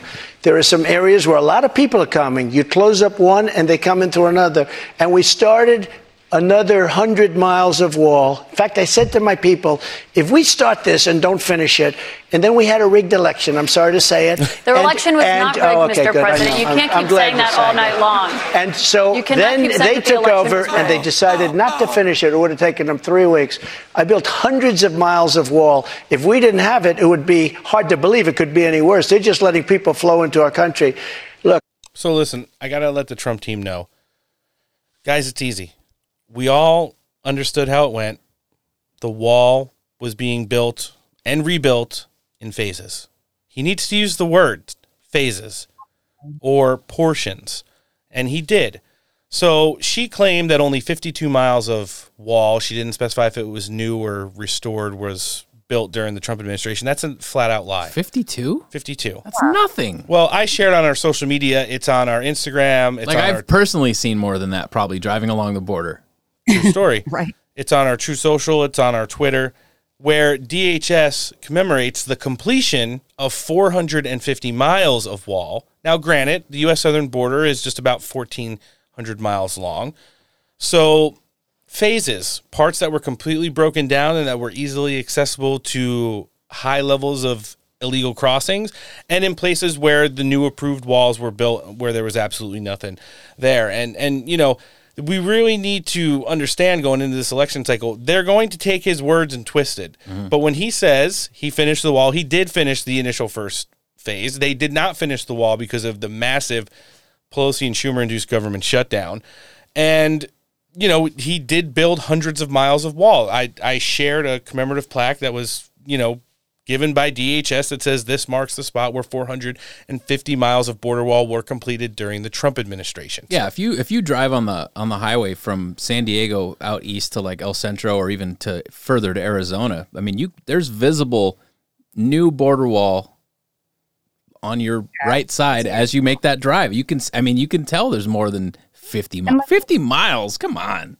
like you specify, you know, like once we finished it, then, you know, people start to adjust and figure out another way to come in on, you know, other areas. And then we started doing stuff there. It's like, these people are fucking retarded. Yeah, they certainly are. And, uh, you know, they tried to get him as, of course, with talking about kind of the new, but sticking in the old, they wanted him to be a Russian asset. They wanted him to be a Putin enthusiast and stuff like that. And I think personally, the best answer that President Trump gave all night, besides vagina, honest with you, I'm kind of retarded. was his response to what's going on between Russia and Ukraine. Let's hear it. would you give Ukraine weapons I was and impeached funding? by a crazy woman named Nancy But the Pelosi. question here is, would you give Ukraine weapons and funding if you were? I would sit down. Let, let me just put it a nicer way. Uh, if I'm president, I will have that war settled in one day, 24 hours. How would you settle that war in one day? Because I'll meet with Putin, I'll meet with Zelensky. They both have weaknesses and they both have strengths. And within 24 hours, that war will be settled. It'll be over. It'll be absolutely. Do you over. want Ukraine to win this war? Uh, I don't think in terms of winning and losing. I think in terms of getting it settled so we stop killing all these people and breaking down this, this country. Now, What do you? Can I just follow up on that? You said you don't things think in have terms to of do is winning you have and to get losing. the- you have Mr. to get President, can I just follow up on that because that's a really No, important excuse me, statement let me that just you just follow made up. there. Can you say if you want Ukraine or Russia to win this war? I want everybody to stop dying. They're dying. Russians and Ukrainians. I want them to stop dying. And I'll have that done. I'll have that done in 24 hours. I'll have it done. You need the power of the presidency to do it. That was a brilliant parry on the warmongering fucking message that everybody's putting forth right now. It's not about it is not about winning and losing. It's No. about a peaceful resolution, mm-hmm. which when all the shit started was the fucking goal. They're like, "Oh, we just want a peaceful resolution to this as soon as possible." And then it was like military industrial complex, like the the oh. cartoon like dollar signs in the eyes. Of course. or so they'd make you guys think. You know, 2015 Trump would have kind of alluded to, and maybe even towards the end of his first term, President Trump, how smart of a guy Vladimir Putin is, and he would use examples that weren't necessarily geared towards the question they were asking him, and then they would just be able to slice it up and say like, this guy just loves Vladimir Putin, he's a Russian asset, this, that, or the other thing. We always know he's compromised. He loves Russia for some reason. He's probably going to get a hotel there when he's out of politics. But when you give an answer like Noah said, with that level of diplomacy in it, that has nothing to do with the outcome. It Yeah, has it nothing was to do with brilliant. dollar. and cent- That's It's brilliant. It was the best answer he gave all night. Not the funniest one. But it was it was very good. Very good. Absolutely. She kept trying to, you know, corner him and get him to say what they, you know, the, the narrative that they've been painting since 2015, 16. Yeah, it certainly was, and and we weren't going to get out of this one. Very f- little mentioning of Joe Biden. He has said how Joe Biden's like, you know, tank the economy, wreck the immigration system. But I think because we're still right at the beginning of the Republican primary season, he's kind of figuring out where his focus is going to be. Obviously, I feel like he's pretty much already cleared the field, and it's just going to be embarrassing for all these people that get in to go toe to toe with him in the Republican side. But there's no real winning and just hammering Joe Biden from this year all the way up until the ballot box. You might see a little bit of exhaustion if he constantly hammers on the same thing. And I think laying off of him while while pointing out all the failed policies and current state of the nation is probably his best move. In the last clip, we're going to hear from the town hall before we get reactions in our next news segment, and before we jump in with uh, Secretary Bernhardt. Of course, Ron DeSantis and Joe Biden were brought up, and uh, President Trump gave a pretty honest assessment on what he feels or how he feels about both of them. Let's hear it. Thank you, Mr. Trump. Thank you very much. I'm 26. I'm a veteran. I uh, help manage a private aviation company. Um, You want a job? I'd love one. Yeah. I'm looking, Yeah. I'm looking for somebody very good. I, uh, I'm not for mandates or government interference in private business, but I've seen Republicans going after us like DeSantis after Disney. Right. What would you do as president to protect us from government interference? Well, I'm the one that really wants to protect you. All of these fake investigations of me are about election interference. They think because I'm leading Biden by 11 points, 7 points, 9 points, I'm leading DeSanctimonious by a lot. By 40 points or 45 points. I think he ought to just relax and take it easy and think about the future because right now his future is not looking so good. I will tell you this. We are really putting it to Biden. But he's putting it to himself because the economy stinks, inflation is horrible, and the border is a disaster. And by the way, the way he got out of Afghanistan was the single most embarrassing moment in the history of our country. just enough that he needed to. Yeah. And uh, threw a little DeSanctimonious in there. Mm. Uh, you know, Ron DeSantis is still kind of figuring out what he and his team are going to do. Now I'm not hearing late May anymore. I'm hearing early June. Best thing I could say is for as much hype as this guy's getting, remember we told you for 24 hours, seven days a week, this guy was promoted on Fox News at the start of his book tour for 14 days straight. Every single major show, he was the main guest.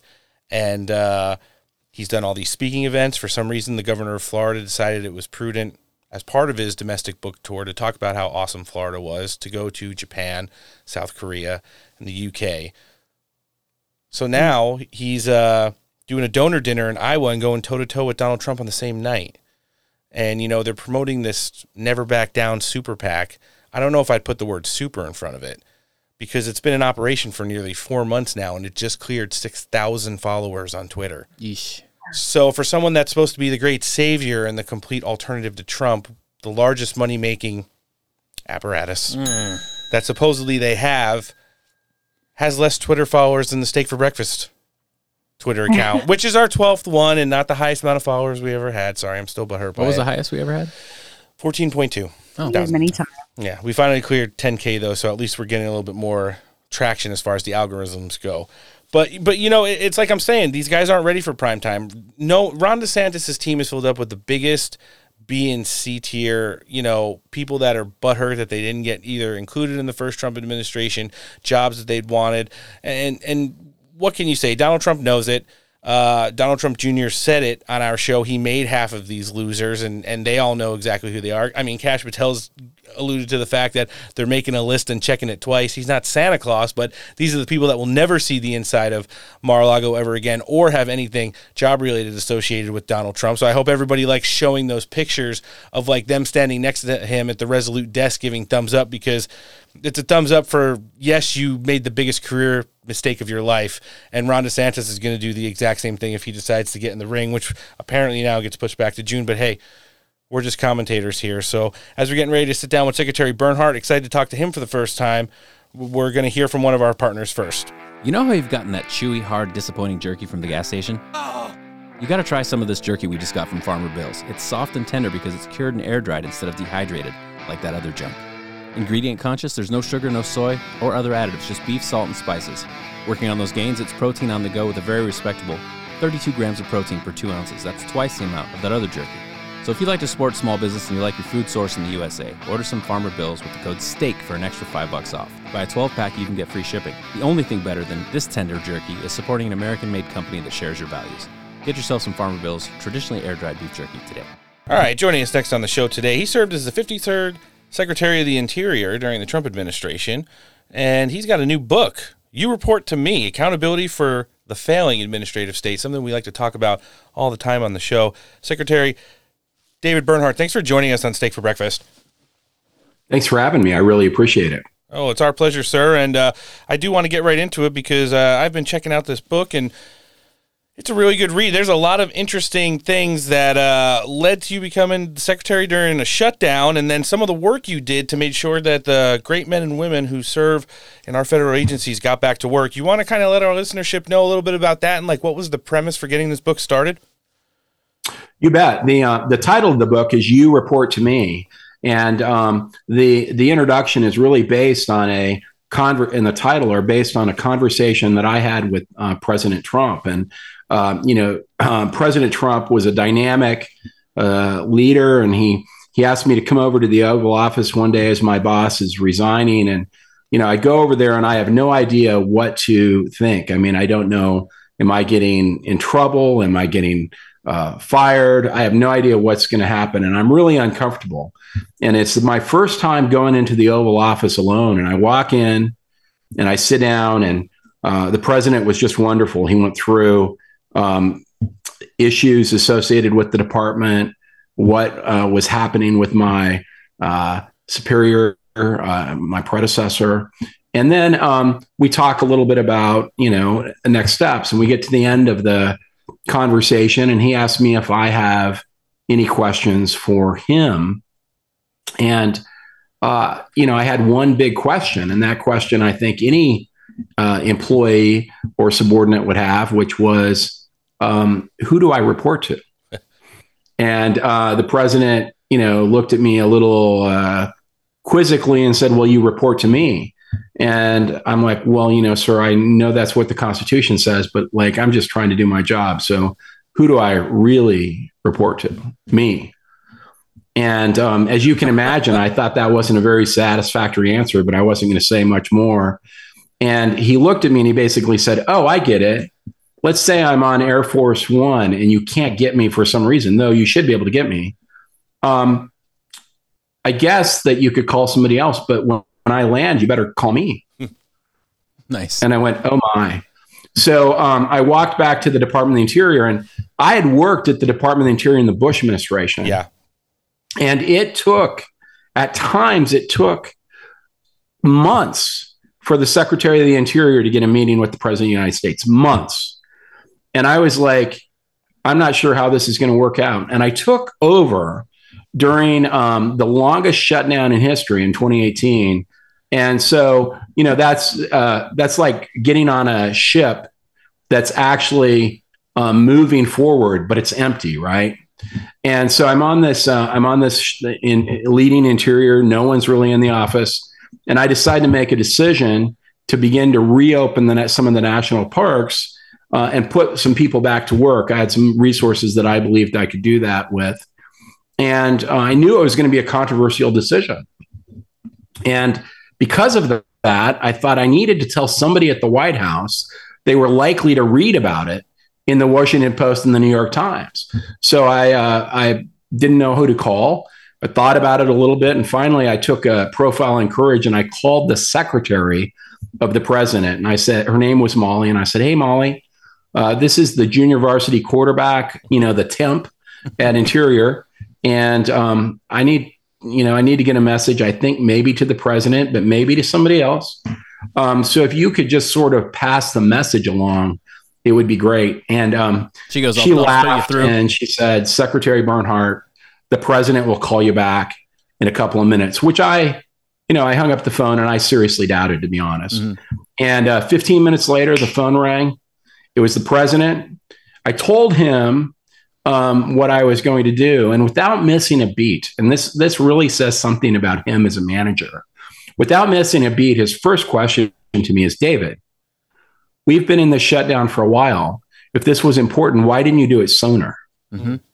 Legitimate question, right? And I'm oh, yeah. like, well, you know, we're kind of in a transition. It was hard to figure out. And he kind of gave me a pass on that one, said you probably ought to do better next time. The second thing he said to me was, You said this is controversial, right? And I said, Yes, sir, it's going to be controversial. And he said, Well, maybe you should ha- say that I directed you to do it. Now, think about that a minute. Wow. You got a politician saying, Hey, you're going to take some heat here. Maybe you should let me take, take that heat, which I think is incredible. And then he said the most important thing to me, which was, Listen, you're running the Department of the Interior. If you think something is important, you do it. Don't wait. And you can call me later, but don't wait to get stuff done. And for the next two years, that's precisely how I ran the Department of the Interior. And I seriously doubt that there's any manager in America that wouldn't be thrilled to have their boss say, Hey, get stuff done quickly. Um, know that I have your back and, and you're empowered to make decisions. And that's the type of leader he was to work with, at least for my experiences when the Department of the Interior. And so the book is You Report to Me based on that title. But the underlying theme of the book is hey, everybody that works in the United States government reports to the American people. And it's time that we start delivering better results to America. Those are some excellent points you made. And, you know, just another receipt for our show. We have so many former administration officials on here on a regular basis. Everybody from, you know, Rick Grenell and Kash Patel to Devin Nunes and, and beyond. And it's all, we always get kind of a story like that to where it was like Donald Trump trusted the people, he expected loyalty, and whenever there was a question on whether or not to pull the trigger on something, figuratively, of course, he would always say, like, I put you in this position for a reason. You don't have to run every single thing by me. We're all leaders here, lead. And, and when it was time to take the heat, he'd be there to take it for you. And, uh, you know, we've, we've also been able to outline and deconstruct over the course of the last couple years how some of the things that didn't get done in the Trump uh, administration didn't have anything to do with the hires or or the, or the way you know President Trump uh, tried to do his mandate for the American people. It has to do with the administrative state, and uh, everybody from you know a half dozen of his former deputy assistants all the way down to you know former cabinet members uh, and such have come on the show and said the same thing. It's one of the big you know underlying tones throughout the course of your entire book. Do you want to talk to our listenership a little bit about draining the swamp and just how big of a problem the administrative state is? Well, it's stunning. And, you know, as I said, I served in both the George W. Bush administration and the Trump administration. And what, you, what the book does, you report to me, we have an entire section where um, a colleague of mine, James Sherk, uh, with the American First Policy Institute, went out and did a paper uh, last year where he actually interviewed former Trump political appointees. And in interviewing them, just picked up the the the actual stories they have, and the stories are absolutely jaw dropping. But the difference between those stories and the experiences in the Bush administration, in the Bush administration, you had folks that simply wouldn't help the policymakers, and so they just wouldn't, you know, they wouldn't act. In the Trump administration, what we saw, as these examples highlight, is people actually doing the opposite of what um, the president's policy was or what was uh, suggested. And when you think that there are 2.2 million members of the civil service, yep. if 5% are doing something, that's one thing. If 10 or 15 or 20. And I think the most stunning um, example that I can highlight is one that um, was highlighted in her own book. Deborah, Birx wrote a book. And in the book, she explains, and this is highlighted in my book, she explains that um, the White House uh, was reviewing memos that she wanted to put out, and they were making edits to the memos.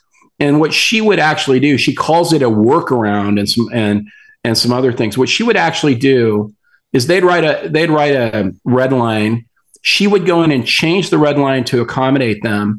And then somewhere else in the memo, put the words in that she wanted, which is like if it was anywhere else in America, that would be complete insubordination. Yeah. Um, and it's not that she did it. What's surprising, not surprising that she did it. What's surprising to me is that she did it and then she wrote a book about it to explain that it was a good thing.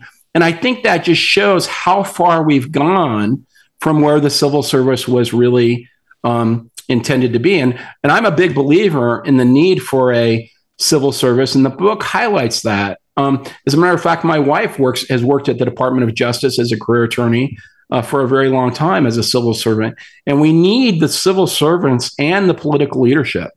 But if the civil service ignores the policies of the president, what they're really doing is they're ignoring the will of the people that elected that president for good or bad. And we cannot have that as a society. And so the title of the book at the end of the day, You Report to Me, really stands for the principle, in addition to the president's words, for the principle that everybody that works in the United States reports to you and to me. And they ought to they ought to get with their program of staying in their lane and doing the right thing to prov- provide better results to the American people. I think that's the point right there. You know, we've we've gotten so many people that have made up the administrative state now, over 2.2 million people. And when you just look at it, they know they can ride out any kind of policy, any kind of mandate, any kind of thing that they don't want to do because they've turned their jobs into a political one. Uh, right. That they could just gum up the gears for four years, maybe ride it out for eight. Uh, and they're getting close to retirement, or, or you know, they're just career appointments, so they're going to collect a paycheck forever. And and it kind of takes the wind out of the sails of the mandate that you know the American people elect elected officials, especially the highest office in the United States, to go into the Oval and carry out for them. We saw a lot of it during the Trump administration. I think the biggest combatant to that now will be the implementation of Schedule F if Donald Trump could win back Right. the White House in 2025. So we're really looking forward to that. And Mr. Secretary, we're going to be looking forward to having you back on the show soon. I think we've opened a can of worms today. We'd like to have you back soon. we're going to live link the book in the show description today. But if we could follow you on a website or social media, where do you want us to live link you as well? Well, look, go go to Truth Social. You you you have me there, uh, Twitter, or go to www.youreporttome and check out the book. Well, we're going to be cranking it out to our listenership. And like I said, we're going to be looking forward to sitting down with you again. This is the 53rd Secretary of the Interior, served during the Trump administration. Secretary David Bernhardt, thanks for joining us on the show. Thanks a lot. Oh, from Washington, and it was an interesting night. Uh, Mr. Trump's first lie was told just seconds into the night with his false familiar claim that the 2020 election was, quote, a rigged election. And the falsehoods kept coming fast and furious about true. the January 6th insurrection, about the threat to Vice President Pence, about Pence's ability to overturn the election, about COVID, about the economy, and more. He called a black law enforcement officer a thug. He said people here in Washington, D.C. at Chinatown don't speak English. He attacked Kaitlan as a nasty woman because she was trying to get him to answer a question. Perhaps most chillingly, the day after a nine person jury of his peers in New York found him liable for sexual battery and defamation and ordered him to pay writer E. Jean Carroll $5 million, he made fun of her account of her sexual assault. And many in the audience laughed. The, and applauded. The former president making his first appearance tonight on this network since the 2016 election. He spoke with and took questions from New Hampshire Republican and undeclared voters who plan to take part in the GOP primary, and it took place just a day after, as uh, Jake referenced, Manhattan federal jury found him liable of sexually abusing and defaming writer E. Jean Carroll. So that was fake news Jake Tapper crying and open mouth man kissing on New Year's Eve celebration, Anderson Cooper seething over uh, Donald Trump's resounding strong performance in the CNN town hall debate. I, I don't like to say that you guys did it to yourselves, but you did it yourselves. Y'all did it to yourselves. I mean, it's it's pretty simple to see, and uh, as, as you guys heard, it was uh, you know pretty factual there. So I told you guys there was a focus group, and, and directly following whatever kind of commentary you call that, they asked him.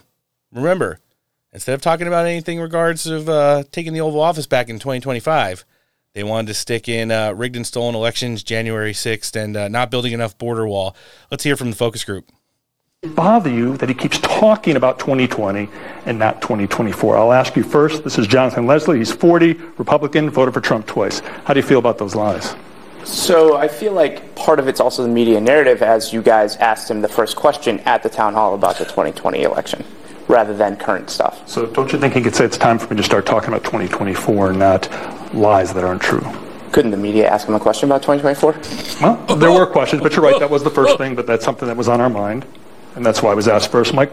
So, I, if if anybody was wondering why they cut the uh, town hall 20 minutes early, because they were getting lambasted by the freaking people in it. I know. You know, I was thinking, like, like, did they screen the people that were there? No, it's like, like in the crowd. That's amazing. Kaitlan Collins' face right in the beginning when he said the election was rigged and stolen, and then you hear everybody start doing like an organic applause out of it. She kind of like whipped her head real quick to the audience, and then she's like silence in her earpiece. Like, what do you do to that? Yeah. How do you respond? I feel like like she's like the rookie CIA agent trying so hard to prove herself. And you know, this goes to all the other people who are potentially getting in this race right now. You don't have to say rigged and stolen.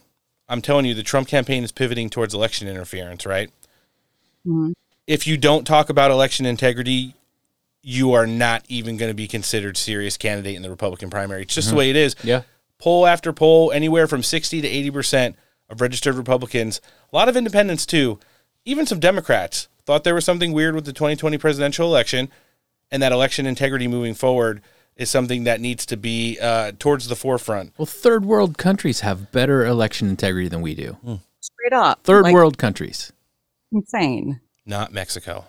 not Mexico. Also, the one thing I couldn't They have fact they check, have electoral cards at least. True story.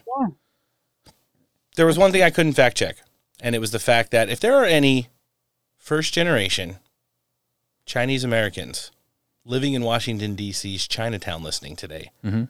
Just hit us up in the DMs. Do you speak English? Do you speak English? I I have no data to support. I, I don't have the data to support that We're gonna uh, take your uh, lack of answering as a yes. because he Uh, did say Joe Biden had. 18,000 boxes of, of stolen top secret documents in Chinatown in a place where they don't even speak English. That was what the semicolon segue was. Sometimes I think he does it just because they're going to talk about it. Yeah. But yeah, in regards to wondering what uh, CNN, and you see how he fed them the question. Yeah, it's it's really weird. Isn't it weird that he wouldn't move on? How would you like to commentate on the lies? And then the guy answers, he's like, "Yeah, but all the blatant lies that he was saying. How do you feel about that?" And the guy's like, "Uh, why didn't you, why didn't you just ask him about 2024 if that's what you want to know about?" Yeah. Oh well, you know we have that on our mind. It's like, well, you should, probably should ask then. Well, we've already talked about seething. You guys ready for a little cope? Mm. Following the event, uh, the next day in the morning show, sad ratings as usual. Joe Doucheborough, man, you want to talk about threats to democracy? Listen to this cope post. I'm, I'm constantly telling people not to catastrophize over Trump, that he's actually going to lose because he keeps drilling down deeper and deeper into his base. Um, but it is, it is, uh, I, I can't believe I'm, I'm, I'm going to use catastrophizing language here. Uh, but it was, it was just, it was disgraceful on every level it showed uh, I, won't, I wouldn't say it's dangerous for democracy because we passed that a long time ago but it showed the corrosive effects of trumpism over eight years and i've got to say I, I, the, the most shocking part was an audience who cheered on a president who tried to overturn Oh God. American democracy. An audience that mocked and ridiculed a woman uh, who Made a a jury of her peers, Donald. Trump's peers, found had been sexually assaulted. Those Americans there last night turned that into a punchline. She literally said she wasn't sexually assaulted. Laughed and dismissed. Cops just getting the shit kicked out of them Rape was sexy. on January the 6th Now he's beaten up swear over and over again, calling a cop a thug who actually was trying to stop people from the House floor from being killed. Oh come on. Um, I could go, I just could go on and on. Good thing we won't let you though. what a cope. He did not have his script. He was like going completely on his own. Holy shit. Now, granted, it was probably a nobody's allowed to get past this point situation. But had people broached that doorway or window or whatever it was, the only thing that would have happened was more selfies with people in Congress as they looked horrified. Mm-hmm.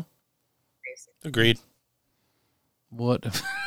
They're just going all for it now. They, they- when they rehashed that January 6th, remember Kaitlan Col- Collins called it a bloody insurrection, and Joe Scarborough said cops getting the shit kicked out of them repeatedly over and over again twice. He needed to use getting the shit kicked out of him.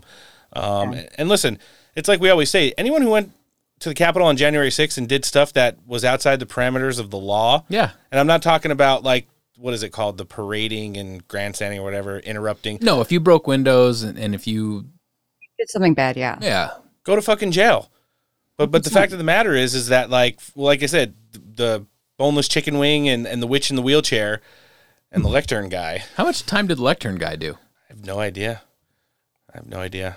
I'll have to ask him next time he uh he actually so, somebody did something and somebody made a podium. It's like every time something goes bad. I think it was the border and somebody took the podium and made it the border fence like he was walking out of the capitol with that and then the next person underneath it tagged him in the post and uh, he said something after that the other day. And it's just like I, I don't know what to do. I- Did, How he, these did he have to bring the podium back, or did they come take it? I, Oh, no, I want to know details. He got raided. Oh yeah, But uh I'm still gonna get us a mini lectern for the studio. oh, how desperate they are. They they keep bringing up this bullshit. You Mm-hmm. know, it's like so far beyond, like you know, in the past. Yeah.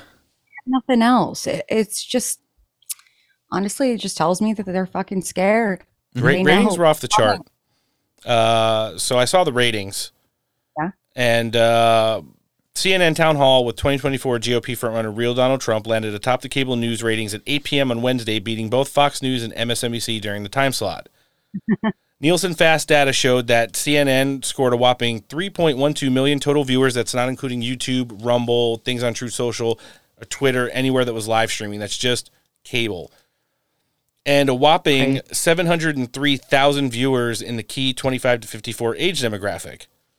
Just as a comparison right now, the last time Joe Biden did that one where it was with creepy Don Lemon, they did a town hall and he kept like trying to get closer to him, asking him if he was vaccinated or not. that had a grand total of 1.46 million viewers and absolutely tanked in the 25 to 54 demographic with 126,000 people tuning in in that hmm. age demo. So apparently he's the worst thing ever and everyone hates him. But they all want to watch him. Yeah. the greatest showman definitely uh, racked up the wins. So Anderson Cooper, believe it or not, I still can't believe he's not fired because he went on CNN uh, last night following that stunning piece with such braveness by Joe Doucheborough and told people he understands if nobody ever wants to watch CNN again. Think I'm bullshitting? Let's hear it. Many of you have expressed deep anger and disappointment. Many of you are upset that someone who attempted to destroy our democracy was invited to sit on a stage in front of a crowd of Republican voters to answer questions and predictably continued to spew lie after lie after lie. Oh, oh, and I get oh. it. It was disturbing.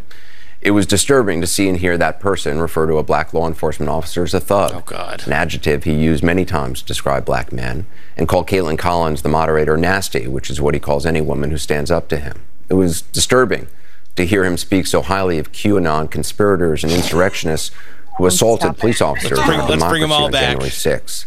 And it was awful to hear him spread ridiculous lies about the election. And it was certainly disturbing to hear that audience, young and old, our fellow citizens, people who love their kids and go to church, laugh and applaud his lies and his continued defamation But- of a woman who, according to a jury of his yeah. peers, he's sexually abused and defamed. As good a job as Kaitlan Collins did trying to fact check him, it is impossible to fact check him? fully because he lies so shamelessly. We fact-checked her at least four now, times Many of you think CNN shouldn't have given him any platform to speak, and I understand the anger about that. Giving him the audience, the time, I get that. We needed to sell ads. But this is what I also get. Sponsored by Pfizer. The man you were so disturbed to see and hear from last night, Mm-hmm. that man is the front runner for the Republican nomination for president. Sure is. And according to polling, no other Republican is even close. That man you were so upset Wow. to hear from last night, he may be president of the United. States in less than two years. And that audience that upset you, Mm-hmm. that's a sampling of about half the country. Those are Chris They are voters. your family members, your neighbors, and they are voting. And many said they're voting for him. Now, maybe you haven't been paying attention to him since he left office. Maybe you've been enjoying not hearing from him, thinking it can't happen again. he's in the news Some 24/7. Some investigation is going to stop him. Well, it hasn't so far. Hmm. So if last night showed anything, it showed it can happen again. It is happening again. What? He hasn't changed, and he is running hard. You have every right to be outraged today and angry and never watch this network again.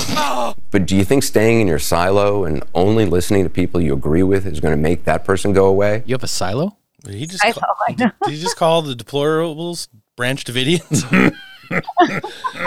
I'm sure they'd like uh, America First to end the same way the Branch Davidians did, but that ain't going to happen either. So, Sponsored by Pfizer. oh man. Who wrote his speech? Jeez. Hilarious. Well, here's the thing. Well, it wasn't Kamala Harris's speechwriter, that's for sure. Listen, if I'm the CEO or the owner of CNN, regardless of what my political views are, if if somebody that works under my employ goes on the airwaves and even though barely anybody's fucking watching and tears my asshole up like that, Hmm. First commercial break after that monologue, he's fucking fired. Yeah. I'd be running like old clips of Brian Stelter, God rest his soul, the Harvard professor, uh, i- instead of letting that bullshit go on on my network. Well, we all know, though. I mean, if anybody has actually done their research and background on Anderson Cooper and where he comes from, who he is affiliated with, and all that jazz, we know he's a part of, you know, the higher table, Mm. if you will. So, The NWO? kind of. and all things associated with. I think Brian Stelter's doing tawdry representations like re- remakes of uh, Goodwill Hunting. the fatter, gayer version of it. So, tell the tape for our favorite Florida congressman, and we do have quite a few of them, but uh, the largest one of them all, Byron Donald, 6'2", 275, African American, Ain't scared of shit. Went and sat down in studio at CNN following the town hall debate to absolutely hammer everyone that wanted to fill whoever else was left listening head with lies. Let's hear him. A couple of things. First of all, town halls are for the voters, not for the press, not for the person who's the moderator. Got her. Kaitlan spent more hmm. time interjecting her own viewpoints or her own look, views on the situation. Excuse me, th- Hold- th- those hold- are hold- actually hold- facts, though. Now, are you hold on? Are you guys not going to interject your Well, views if on here? or do I get a chance to Right, speak? but if- now? if you're Okay, speaking everybody, wait a second, wait a those were wait a facts. The town hall is for the president to speak to the voters of New Hampshire, not for this back and forth Well, that's with, not with media. Who that's number that? one. Hold on. That's hold on. That's number one. Number two. With respect to Ukraine, I totally disagree. He did not say he was just going to give over Ukraine the way you intimate, Van. He did not say that. He didn't say he what would- he he said. did not say that he would- Van, would Van, stand what he, victory, Van, what he said was is that he would actually look for a solution to end it quickly. He put 24 hours on it, but let's be very clear. What Joe Biden has done has been a disaster because initially with Ukraine, Joe Biden wanted to give Vladimir Zelensky a, a ride out of Dodge. He wanted to give him a plane ride, and it wasn't until people in Moscow, in Ukraine, here in the United States said this invasion is wrong that Joe Biden reversed course. Do you want a victory in Well, well, Ukraine? a Do- do you- do you- do you want a victory in Ukraine? I'm just trying to respond to everything that's been coming up on the table. Last thing, let me say this. Do you- do you- do you we want spent victory 20, 22, 23 minutes talking about January 6th. Uh, we could have been talking about a whole lot of other issues instead of do, doing that for the first half hour or so. But let me be very clear. What was said in this town hall about National Guard troops that were authorized by Kaitlan, by Kaitlan was wrong. I'm on the oversight committee. I was in two hearings on January 6th. It was testified in oversight that Donald Trump authorized National Guard troops on January 4. He followed up in the call with then acting De- Secretary of Defense on January 5, trying to see where the deployment was on those troops. That is testimony in the oversight committee. Everybody testified in oversight committee when Nancy Pelosi was Speaker of the House, except one organization, and that was the Capitol Police. Did you read the because Nancy Secretary of Pelosi would not allow that. The- I'm tell well, I'm telling you what was testified to in the oversight what committee ca- right. under oath. But let me just Hmm. Next. You mean, you mean I think it's so funny how they like, like, um, in the town hall when she was asking him about his like views on Ukraine. It's like almost like a gauge for these people. Like, do you believe in this with the Ukrainian Yeah. war? And all that? it, it's so funny. It, it's such a fucking yeah? Was the oh. SecDef's book under oath? Is that what is that, is that what he's trying to say? That's the point he was trying to make. Yeah, and then the Ukraine thing. Do do you not want a, a victory in Ukraine? I'm glad he didn't answer. There is no victory in Ukraine. Bingo. There's only going to be concessions because it's impossible. It is literally impossible unless, like the freaking military industrial complex complex wants, They like to eat. it is a forever war that never Mm. stops because there's there's no way they're going to regain most of this territory. It's gone. It's gone. And a lot of the territory that Ukraine has lost, they wanted to be Russia anyway. They're Russian. They speak Russian. Yeah. It's, it's a border dispute that's been going on for hundreds of Yeah. years. And, uh, you know, that's kind of. I, I want somebody to answer it like that. Do you, do you not want a victory in Ukraine? There is no victory in Ukraine. It There just- isn't one. You just want more It's not a real die. thing. The tooth fairy is going to happen first. Look at their Twitter bio. Do they have a flag, a Ukrainian flag? Do Every you- time I see somebody on Twitter comment with the Ukrainian flag, I'm like, okay, you're not worth it. Do you not believe in the tooth fairy? We could, we could always ask Adam Kinzinger. Oh my gosh, that guy. Gotta Oof. love him. yeah, so that, that pretty much wraps it up. I- And I mean, again, we're going to have full coverage of Donald Trump's Iowa rally on Monday. So heaping helpings of 45. Mm. Byron Donalds was literally like, why are you shoveling dirt on me? I'm still alive. what are you doing? I'm burying you. Shut up. You're going to wake the neighbors. it was literally like that. He, he could have done that with his shirt off or finished talking, got up and just threw the chair over the table. Yeah. And they just couldn't handle it. Just slam his hand on and go, woo! You want to know what the best part about it is? Well, that's the thing. I shared a tweet of that too. They didn't know what to do or how to react or how to be ready for Donald Trump to come on. As he's mm-hmm. coming onto the stage, the guy providing commentary, the guest expert they brought on, he's like, I don't really know what to say. I'm just going to have to channel the words of WWE legend Ric Flair and say, to be the best, you got to beat the best. And I'm sitting there like, Did that just happen? yeah, they just quoted Ric Flair and compared him to Donald Trump. It's Oh, amazing. They didn't know what to do. And, and you know, it's just like, What if Trump would have rolled up with like some pit vipers on? That would have been amazing. Oh, he just needs the robe. I know. with the boa collar that has like Trump champion. and rhinestones in the back. That'd be so great. And uh, you know, we do got a little bit more of, of business to take care of before we get through uh, with the show today. Now, first of all, wherever you're listening to us, hopefully you're enjoying it. And if you are, make sure you're subscribed. Apple, Spotify, Google Podcasts, wherever. And then social media is Twitter, GETTR, Truth Social, Instagram. Find Steak for Breakfast podcast. Follow us and hit the notification bell. We're going to be sitting down with someone who had And if you get your hands on somebody's phone that is not a fan, Five star subscribe ratings. anyway. There you go. With five star ratings. We're going to be jumping in with Congressman George Santos. We're extremely lucky to have him coming on the show today because he's had a, I wouldn't call it a rough week, very interesting one as well, because he's only been in Congress for five months. And it seems like a federal investigation into like stuff with him is moving along pretty quickly. Now, mm-hmm. Joe Biden and his family, especially everybody's favorite first son, Skittles Wiener, Hunter Biden. Really? I mean, we, we're talking about decades worth of public service. and- Decades. And, and, grossedness by his son. Seems like we might be getting a little bit closer to the light, though. So, the House Oversight Committee, headed by James Comer, that's doing an investigation into the Biden crime family, uh, held a press conference on Thursday. And they were really excited to say we're finally toast to the starting line uh, of getting shit done here in regarding all of the bad business dealings and influence peddling that the Biden family's been doing. E- Technically, everyone's been getting paid in his family from Joe to Hunter, the brothers, grandkids and nieces have been getting money. Does any, do to any them. of them work? Like, what do these people do for a living besides just leech off fucking Joe Biden's Listen here, Jack. sketchy dealings? I got elected to the Senate when I was 17. Drug addicts and psychos. They have nothing to do. I had to wait two months to be able to get sworn in. He's been a public servant for how old is he now? Like 140, so at least 95 years he's been a public servant. And uh, yeah, we're gonna let's hear from the uh, House Oversight Chair as they were getting ready to bust this thing wide open. Instead of being with, honest with the American people, President Biden has claimed since the 2020 election that his family has not received money from China. That was a lie in 2020, and he continues to lie to the American people now. The Bidens have received millions of dollars from China. It is inconceivable that the president did not know it. The White House refuses to correct the president's statements, showing the president is now using the federal government to run interference for his families and his own role in these schemes. Bro, we're just getting started here. And it's really interesting. It's inconceivable. If it was just a couple of Congress people who were Trump loyalists, I'd be like, okay, you know, we're kind of just virtue signaling here. But you got everybody from like Anna Paulina Luna and Nancy Mace to Jim Jordan, Andy Biggs, Steve Scalise. It's like everybody's sprinkled in there. V- Beth Van Duyne and uh, Brian Mast. The backing for this is huge. And uh, the dollar amounts, um, especially when Joe Biden was in office, is absolutely mind blowing as well. I've never received millions of dollars from anyone. Not even and 10 I'm very disappointed. Not even 10 million from foreign nationals and their uh, companies? Yeah, never. All right, let's hear I've it. never even. Yeah.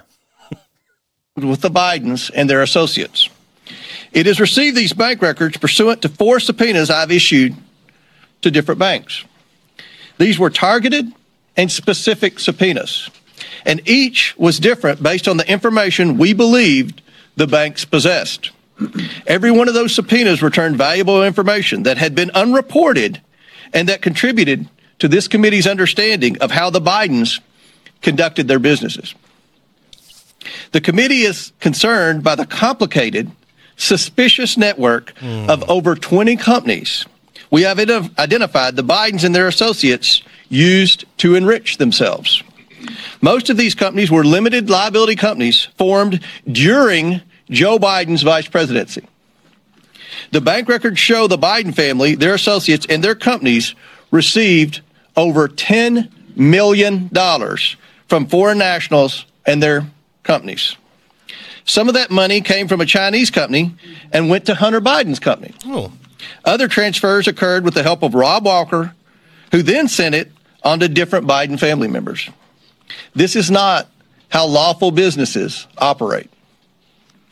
Chinese nationals affiliated with the Bidens created limited liability companies in the United States and then in a short period of time transferred their interest to a Chinese company that sent money to the Bidens. Hmm. Hmm. This is not normal. No.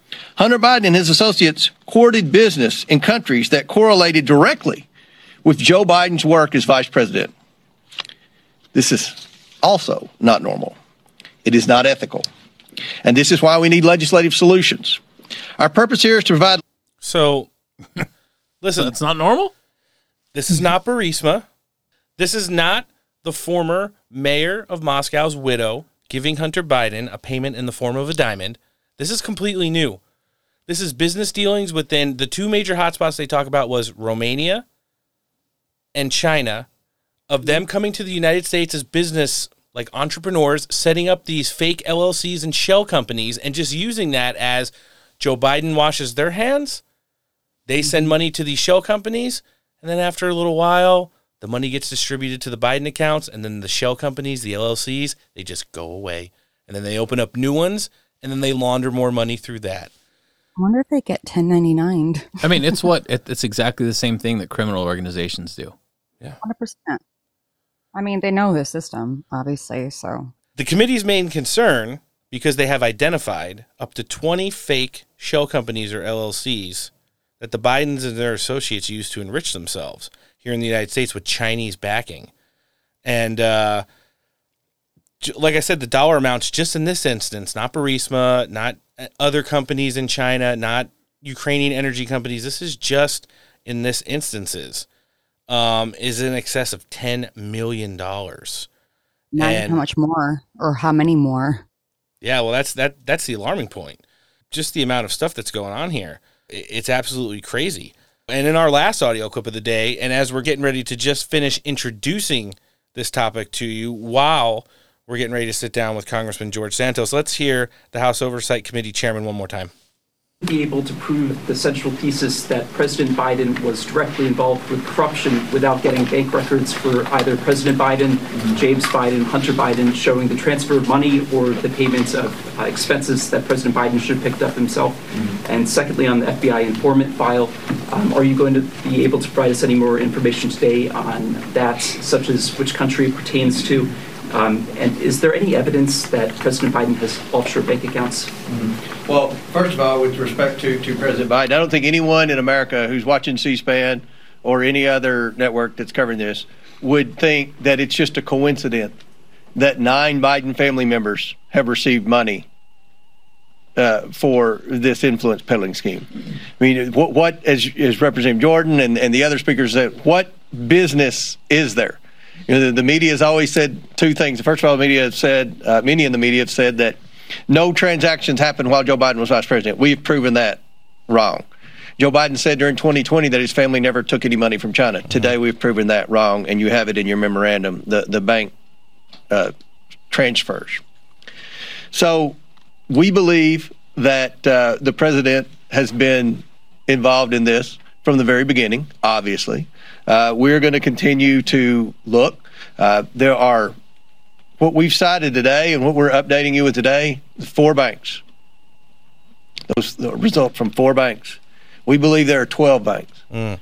So right now, uh, you could say that uh, we're in the, the beginning stages of this investigation, but many Just imagine how many more fake shell companies and LLCs they're going to find if they extend that out with eight more banks and they've already identified 20 fake companies in the United States that are all connected to the CCP. Yeesh. Do you think? Uh, I mean, given the wide net that's being cast on this, I wonder if they're going to find anything like associated with those uh, CCP police stations. That's a good. That's an excellent point. I was going to just say that as well Yeah. because now they're cracking down on it because my family's in New York. Um, they're cracking down on those police stations. It's wild what they do because like they're targeting dissenters, you know, from you know that are Chinese and whatnot for the most part. So they're here spying and, and doing their thing and setting up shop with uh, the NWO. It's so But uh, it's so weird how we're fighting it on so many different levels. It's like you see everybody knows Miles Guo got hemmed up by the DOJ recently. He got detained and he's in detention right now ahead of his court proceedings. He's like one of the biggest adversaries of the CCP. Then you have these CCP police stations policing their own Are, dissidents. are they that have- detaining people there, or, or are they just going to your door and just intimidating you? Oh, they literally people disappear, like Chinese nationals that are American citizens as well. They go to your house and beat your ass, for, like for reals. They they used, had video of it in L.A. from like a year ago. Really? Yeah. Well, I mean, Crazy. they're obviously not just beating your ass; they're making you disappear too. Yeah. depending on how fuck- big of a threat you are. And then you have all these, you know, at least 20 that they've identified already, fake LLCs and shell companies that are money washing things for, for politicians up on Capitol Hill, all the way up to and including now the former vice president and current POTUS of the United States. Big week. Just think, they get no traction with stuff like this, even though they're bringing all the receipts and saying they're just at the beginning of, of the investigation. And what do they do? They go and bust uh, Congressman George Santos' has asked this week for like a $500 uh, unemployment payment or some bullshit like that, which is what we're going to get a little bit of clarification on right now as we're getting ready to jump in with him. But before we do that, let's just hear from one of our partners. Friends, I want to take a minute and talk to you about cigars. Whether you're on the golf course, fishing on the lake, or doing some yard work around the house, our friend Alan has got you covered. He's launched the Patriot Cigar Company. The tobacco is handpicked in the fields of Nicaragua, right next to where Mike Lindell picks his coffee beans. Cigars are hand rolled, aged three years. You enter promo code STEAK here, you're going to get 15% off your total order. Every order over $100, free shipping, and a $10 e gift card is included with every purchase. MyPatriotCigars.com, that's MyPatriotCigars.com, a premium smoke for freedom loving patriots. All right, coming in hot here on Steak for Breakfast right now. He's the congressman who represents New York's 3rd District. Some people refer to him as King. We refer to him as George Santos. Congressman, how you doing today? I'm good, Ron. Thank you for having me. Well, you've had a interesting week to say the least. Busy, some would say as well. Uh, we just want to kind of see how you're doing. As uh, we're re- very thankful that you took time out of your schedule to come join us on the show this week. Well, look, Ron, I, I'm I'm good. I'm I have a good head on my shoulders. I'm sitting here. I'm taking this step by step. It's obviously for me it's the first in my life, so I now need to look at this stuff, take it serious. Uh, I, you know, my my legal team is looking at this stuff, and we're we're trying to make as much as we can of it. Uh, obviously, being 100% cooperative uh, with the DOJ, and we're being 100% cooperative with with anybody who who is requesting information and the legal and the legality of this, so that we can, you know, defend myself and we can come out on the other side. Look, this is all about understanding that this is serious and you can't downplay this. You can't, you know, you can't ignore it. You have to take it for what it is. And now you have the right to defend yourself. An indictment is nothing more than a formal accusation. It's, it's incumbent on me to now go defend myself and have my side of the story. And then, you know, we, we can all figure out what goes next. But as of now, it's very early into the process to see uh, what's going on. I mean, it's, it's, it's so early. Discovery hasn't been done yet, so you know we're we're still very very early. And I again, I only agreed to speak with you because you know we've been doing this for a while and we had the schedule, and I didn't want to change anything on my schedule. So always happy to address you and your audience, man. Well, that's the thing, Congressman. We've told you before, like, whatever's going on in your life, that's one thing. But when you come on this show, this is a political podcast. We talk about politics. We respect the office that you duly won when you ran for election and that you currently hold. So when you come on the show, that's the exactly the way you'll be treated. And we think, as fair as we are, we see you coming back frequently, and we we and our listenership thoroughly enjoy it. Um, Well, what did you think about the uh, recent developments we saw yesterday when James Comer introduced? It, looked like a, an episode of The Sopranos that I've never seen, even though I've watched the series at least a dozen times. Kind of outlining the parameters of the Biden crime family.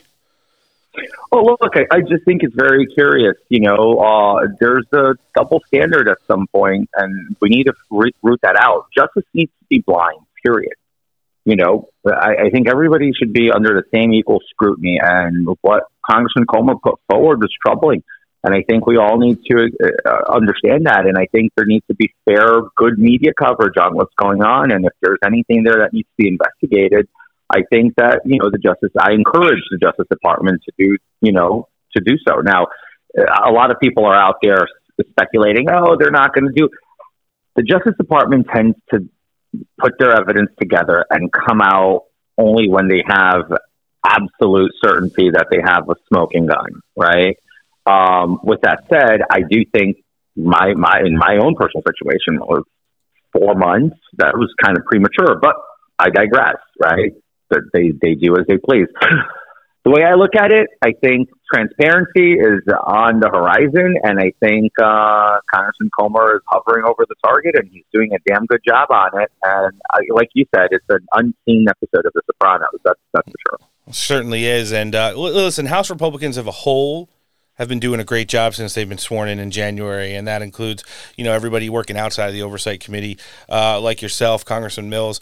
Uh, you know, was on the show a little while ago, and, and he's been working hard too. They got HR two passed yesterday, but uh, I do want to ask you because it's really important. Things that you do off of Capitol Hill, and and what the people elected you to do is just as important when you're in district. You just finished up a big week. We were tracking you on social medias, whether it be just a, a small mom and pop small business or just about every good looking restaurant in your district. You were out there working, meeting the people, and letting them know what you've got going on up on Capitol Hill. How was the work week when you were out in district? It was actually cool because it was a small business uh, week, and I campaigned strongly on small business initiatives, and I just did good on my promises to keep my my small business um, uh, approach and priorities in, in front and center and focus. So meeting with the business owners was great. Just talking to people I've never met before. It, it, it was a great experience from my point of view. Uh, and then just meeting with local elected officials and looking at the priorities of the constituents. Look, throughout this entire process, from the day from the day I got elected all to now, none of the outside noise has deterred myself or my staff from delivering the service that the constituents of New York's Third District deserve. And and we, we're very proud and we stand proud of, of doing that because at the end of the day, I get paid, my staff gets paid to service the district, and we do that. We get stuff done in that in this office. So that's that's that that will continue to be the case uh, for as long as I serve. You know, I don't want to try and steal your thunder, Congressman, but I see uh, one of your staffers, Vish Burra, is is literally live tweeting right now action shots of him. He, I'm quoting now, swatting lies. He also operated a mean car horn the other day, which we saw and shared on our social media. What can you say about the uh, driving prowess of Vish Burra? well, look, I have a lot of uh, I have a lot of staffers. I have a lot of good people who work really hard to service the constituents Vish is obviously my most notable staffer. uh, the, me- the, media has made him into a, a media darling of some sort. Uh, you know, he, he often says, you know, the moment I turn a corner, people already know you're following because he's often seen with me. so he's become highly recognizable, but he does a good job at making sure that I get to where I have to be and, and, and I do, and, and I'm on time and I'm on schedule. I have a great reputation for never being late. So, uh, I've probably been late once or twice and throughout this entire process, and that's something that I, I strive on on doing. It's simply because I respect people's time. So, and that's largely due to Vish making sure that I get to where I have to be. Excellent. He's a he's a fan favorite here on Steak for Breakfast as you've become congressman, and uh, you know anytime we could kind of edge him into an interview, we certainly do. I do want to talk about some big news here, and probably bigger than a lot of stuff was a reaction you got recently. So last time you came on, you talked about your your proposed uh, House Resolution 2631, the Minaj Act. Apparently, just recently you got a response or a reaction from Nicki Minaj. You want to tell our listenership about that? Yeah, that was fantastic. I mean, she supports it. She called it the best. She's like, everybody's talking about Santos and I obviously all nasty, ugly things. But I went and read what he what the Minaj bill was all about, which is how she referenced it. Uh, I like calling it the Minaj Act, but she she she complimented it because she understands medical freedom. She understands body body uh, bodily autonomy. Like she she said it. No one will ever have to be forced, and she she in, in a very public way endorsed the message and the framework of the bill. I mean, I said this on Marsha Kramer. I've said this to you guys before. Politics is boring. Mm-hmm. Politicians have the responsibility to make politics interest, to drive conversation, to get people who won't talk about politics talking about politics. So the fact that I got Nicki Minaj talking about politics and exposing politics to a whole generation of followers of hers who are young and youthful, Gen Zers predominantly, who would refuse to talk about politics. I can't imagine a Gen Zer turning on C-SPAN, let alone having actual kitchen table discussions about politics. I managed to do that through just an, in, all you got to do is sprinkle a little bit of pop culture into it and it makes it interesting. People all of a sudden spur conversations. That's how you enlighten the next generation of leaders. That's how you enlighten people to talk about important subjects that affect their daily lives. Most kids, you'll talk, tell them, "Hey, are you registered to vote?" Like, yeah, I don't believe in that. You know, that's why what half of this country votes Yeah. every presidential election cycle. Exactly. No, it is. It's it's the things that, like you said, politics can be extremely boring, and it's the draw-ins like that, especially when the people, well, let's just say, inspiration for the name, as someone as uh, you know, as big a figure as Nicki Minaj, just weighs in on it, and, and you know, gives credit to, like you said, the awareness for medical freedom, what things have been restricted or or might have been taken away from the American public, and what things like your proposed House resolution can give back. It, it's big, and, and and especially with this younger generation who's kind of a little uh, weary of the way the medical system works as coming out of COVID and the pandemic and stuff like that. There's a lot of people who feel like you know, decent portions of their lives, their youths, their childhoods have been robbed and uh, want to see more uh, opportunities to have medical freedom when you're talking about uh, things moving forward. God forbid there's ever another pandemic or, or, or just in regards to like their normal health care. So, But Ro, not even not even that. The fact that you get them talking about politics, period. We can even stop there, right? Because then that means they're paying attention. The majority of politicians get away with murder, hypo, uh, metaphorically speaking, because nobody's paying attention to what's going on in Washington D.C. I came here with a proposal to change that narrative, and I think I'm doing a good job at it. I think I, I strive to engage people who will never engage in politics. This is about public discourse and creating that debate. You know, so uh, I'm I, I, I, I stand by that. I will continue to put legislation out that is relatable to the American people, that can get the layman or the youth of this country talking about policy.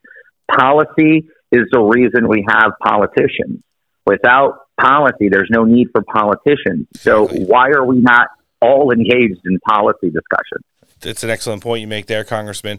And uh, speaking of discussions and policy, one thing, the last thing I want to touch with you on. Uh, so, Speaker McCarthy met with Chuck Schumer, uh, Mitch McConnell, and Joe Biden this week. They talked about, you know, the uh, debt ceiling deadline that's coming up here. Secretary Yellen has said June 1st is make or break, even though we feel like there's some leeway on both ends. It doesn't seem like they made much of any kind of progress, though. Uh, at least the way Speaker McCarthy and McConnell kind of came out and and gave uh, you know their comments following the sit down with Joe Biden. We know that you worked in, in the in the business sector. We know you understand everything that's going on with the debt ceiling, what potentially it could mean for the United States, uh, not just on the economic level, but global standing. What can you tell us about uh, you know what what we could see over the course of the next just over two weeks now before we reach the deadline? So here's here's what's going on. The American people do not deserve a default. If a default, if the first ever historic default were to come, that is on Biden, because he is coming from a standpoint as if he has full control of government, which he doesn't. Right. He doesn't want to budge or concede, and he wants to silence the American people. Remember, midterms happen for a reason. It is to check the president. People change, don't like the direction the country is going in. So when you lose control of the House of Representatives, you need to understand that now is the time to compromise, especially a president who's seeking reelection. If he wants to be a strong potential uh, reelectable uh, incumbent, he needs to understand that the American people has changed the majority of his House of Representatives because they did not like the direction that the country was going in. So he has to understand that us negotiating with them and bringing them to the table is not optional. It is mandatory because that's what the people want.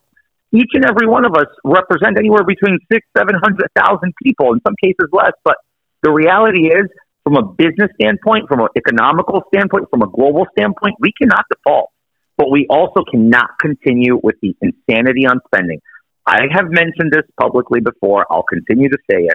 If we brought us back to 2019 spending, we have a 28% surplus. If we were to adjust the surplus uh, of 28% by 50% to include uh, um, compensating for Social Security, Medicare, and also accommodating for inflation, we still remain with a 14% surplus in our budget that we can pay down the debt of this country.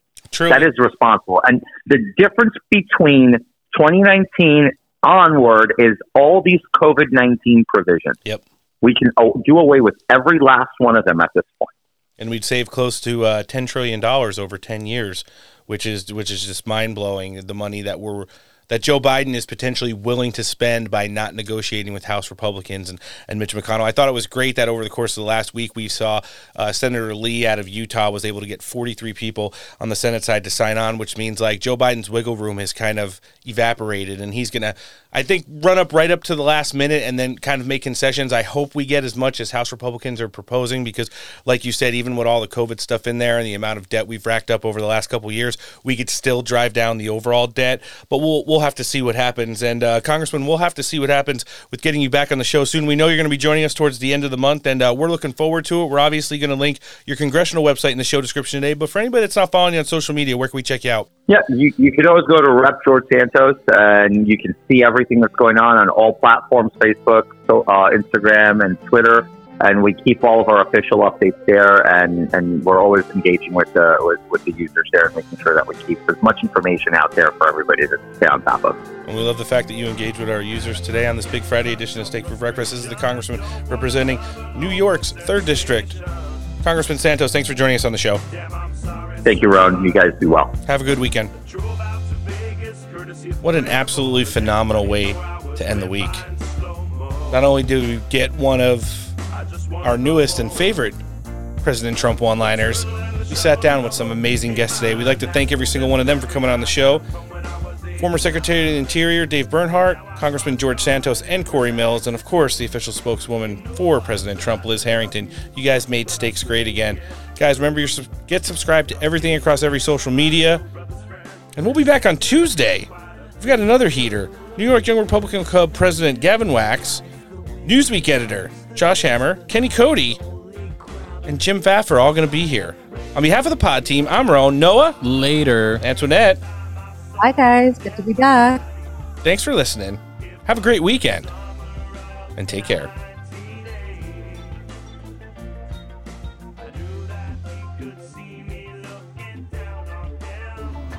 Does the female form make you uncomfortable, Mr. Lebowski? Uh, is that what this is a picture of? In a sense, yes. My art has been commended as being strongly vaginal, which bothers some men. The word itself makes some men uncomfortable. Vagina. Oh, yeah? Yes, they don't like hearing it and find it difficult to say, whereas without batting an eye, a man will refer to his dick, or his rod, or his Johnson. Johnson? All right, Mr. Lebowski.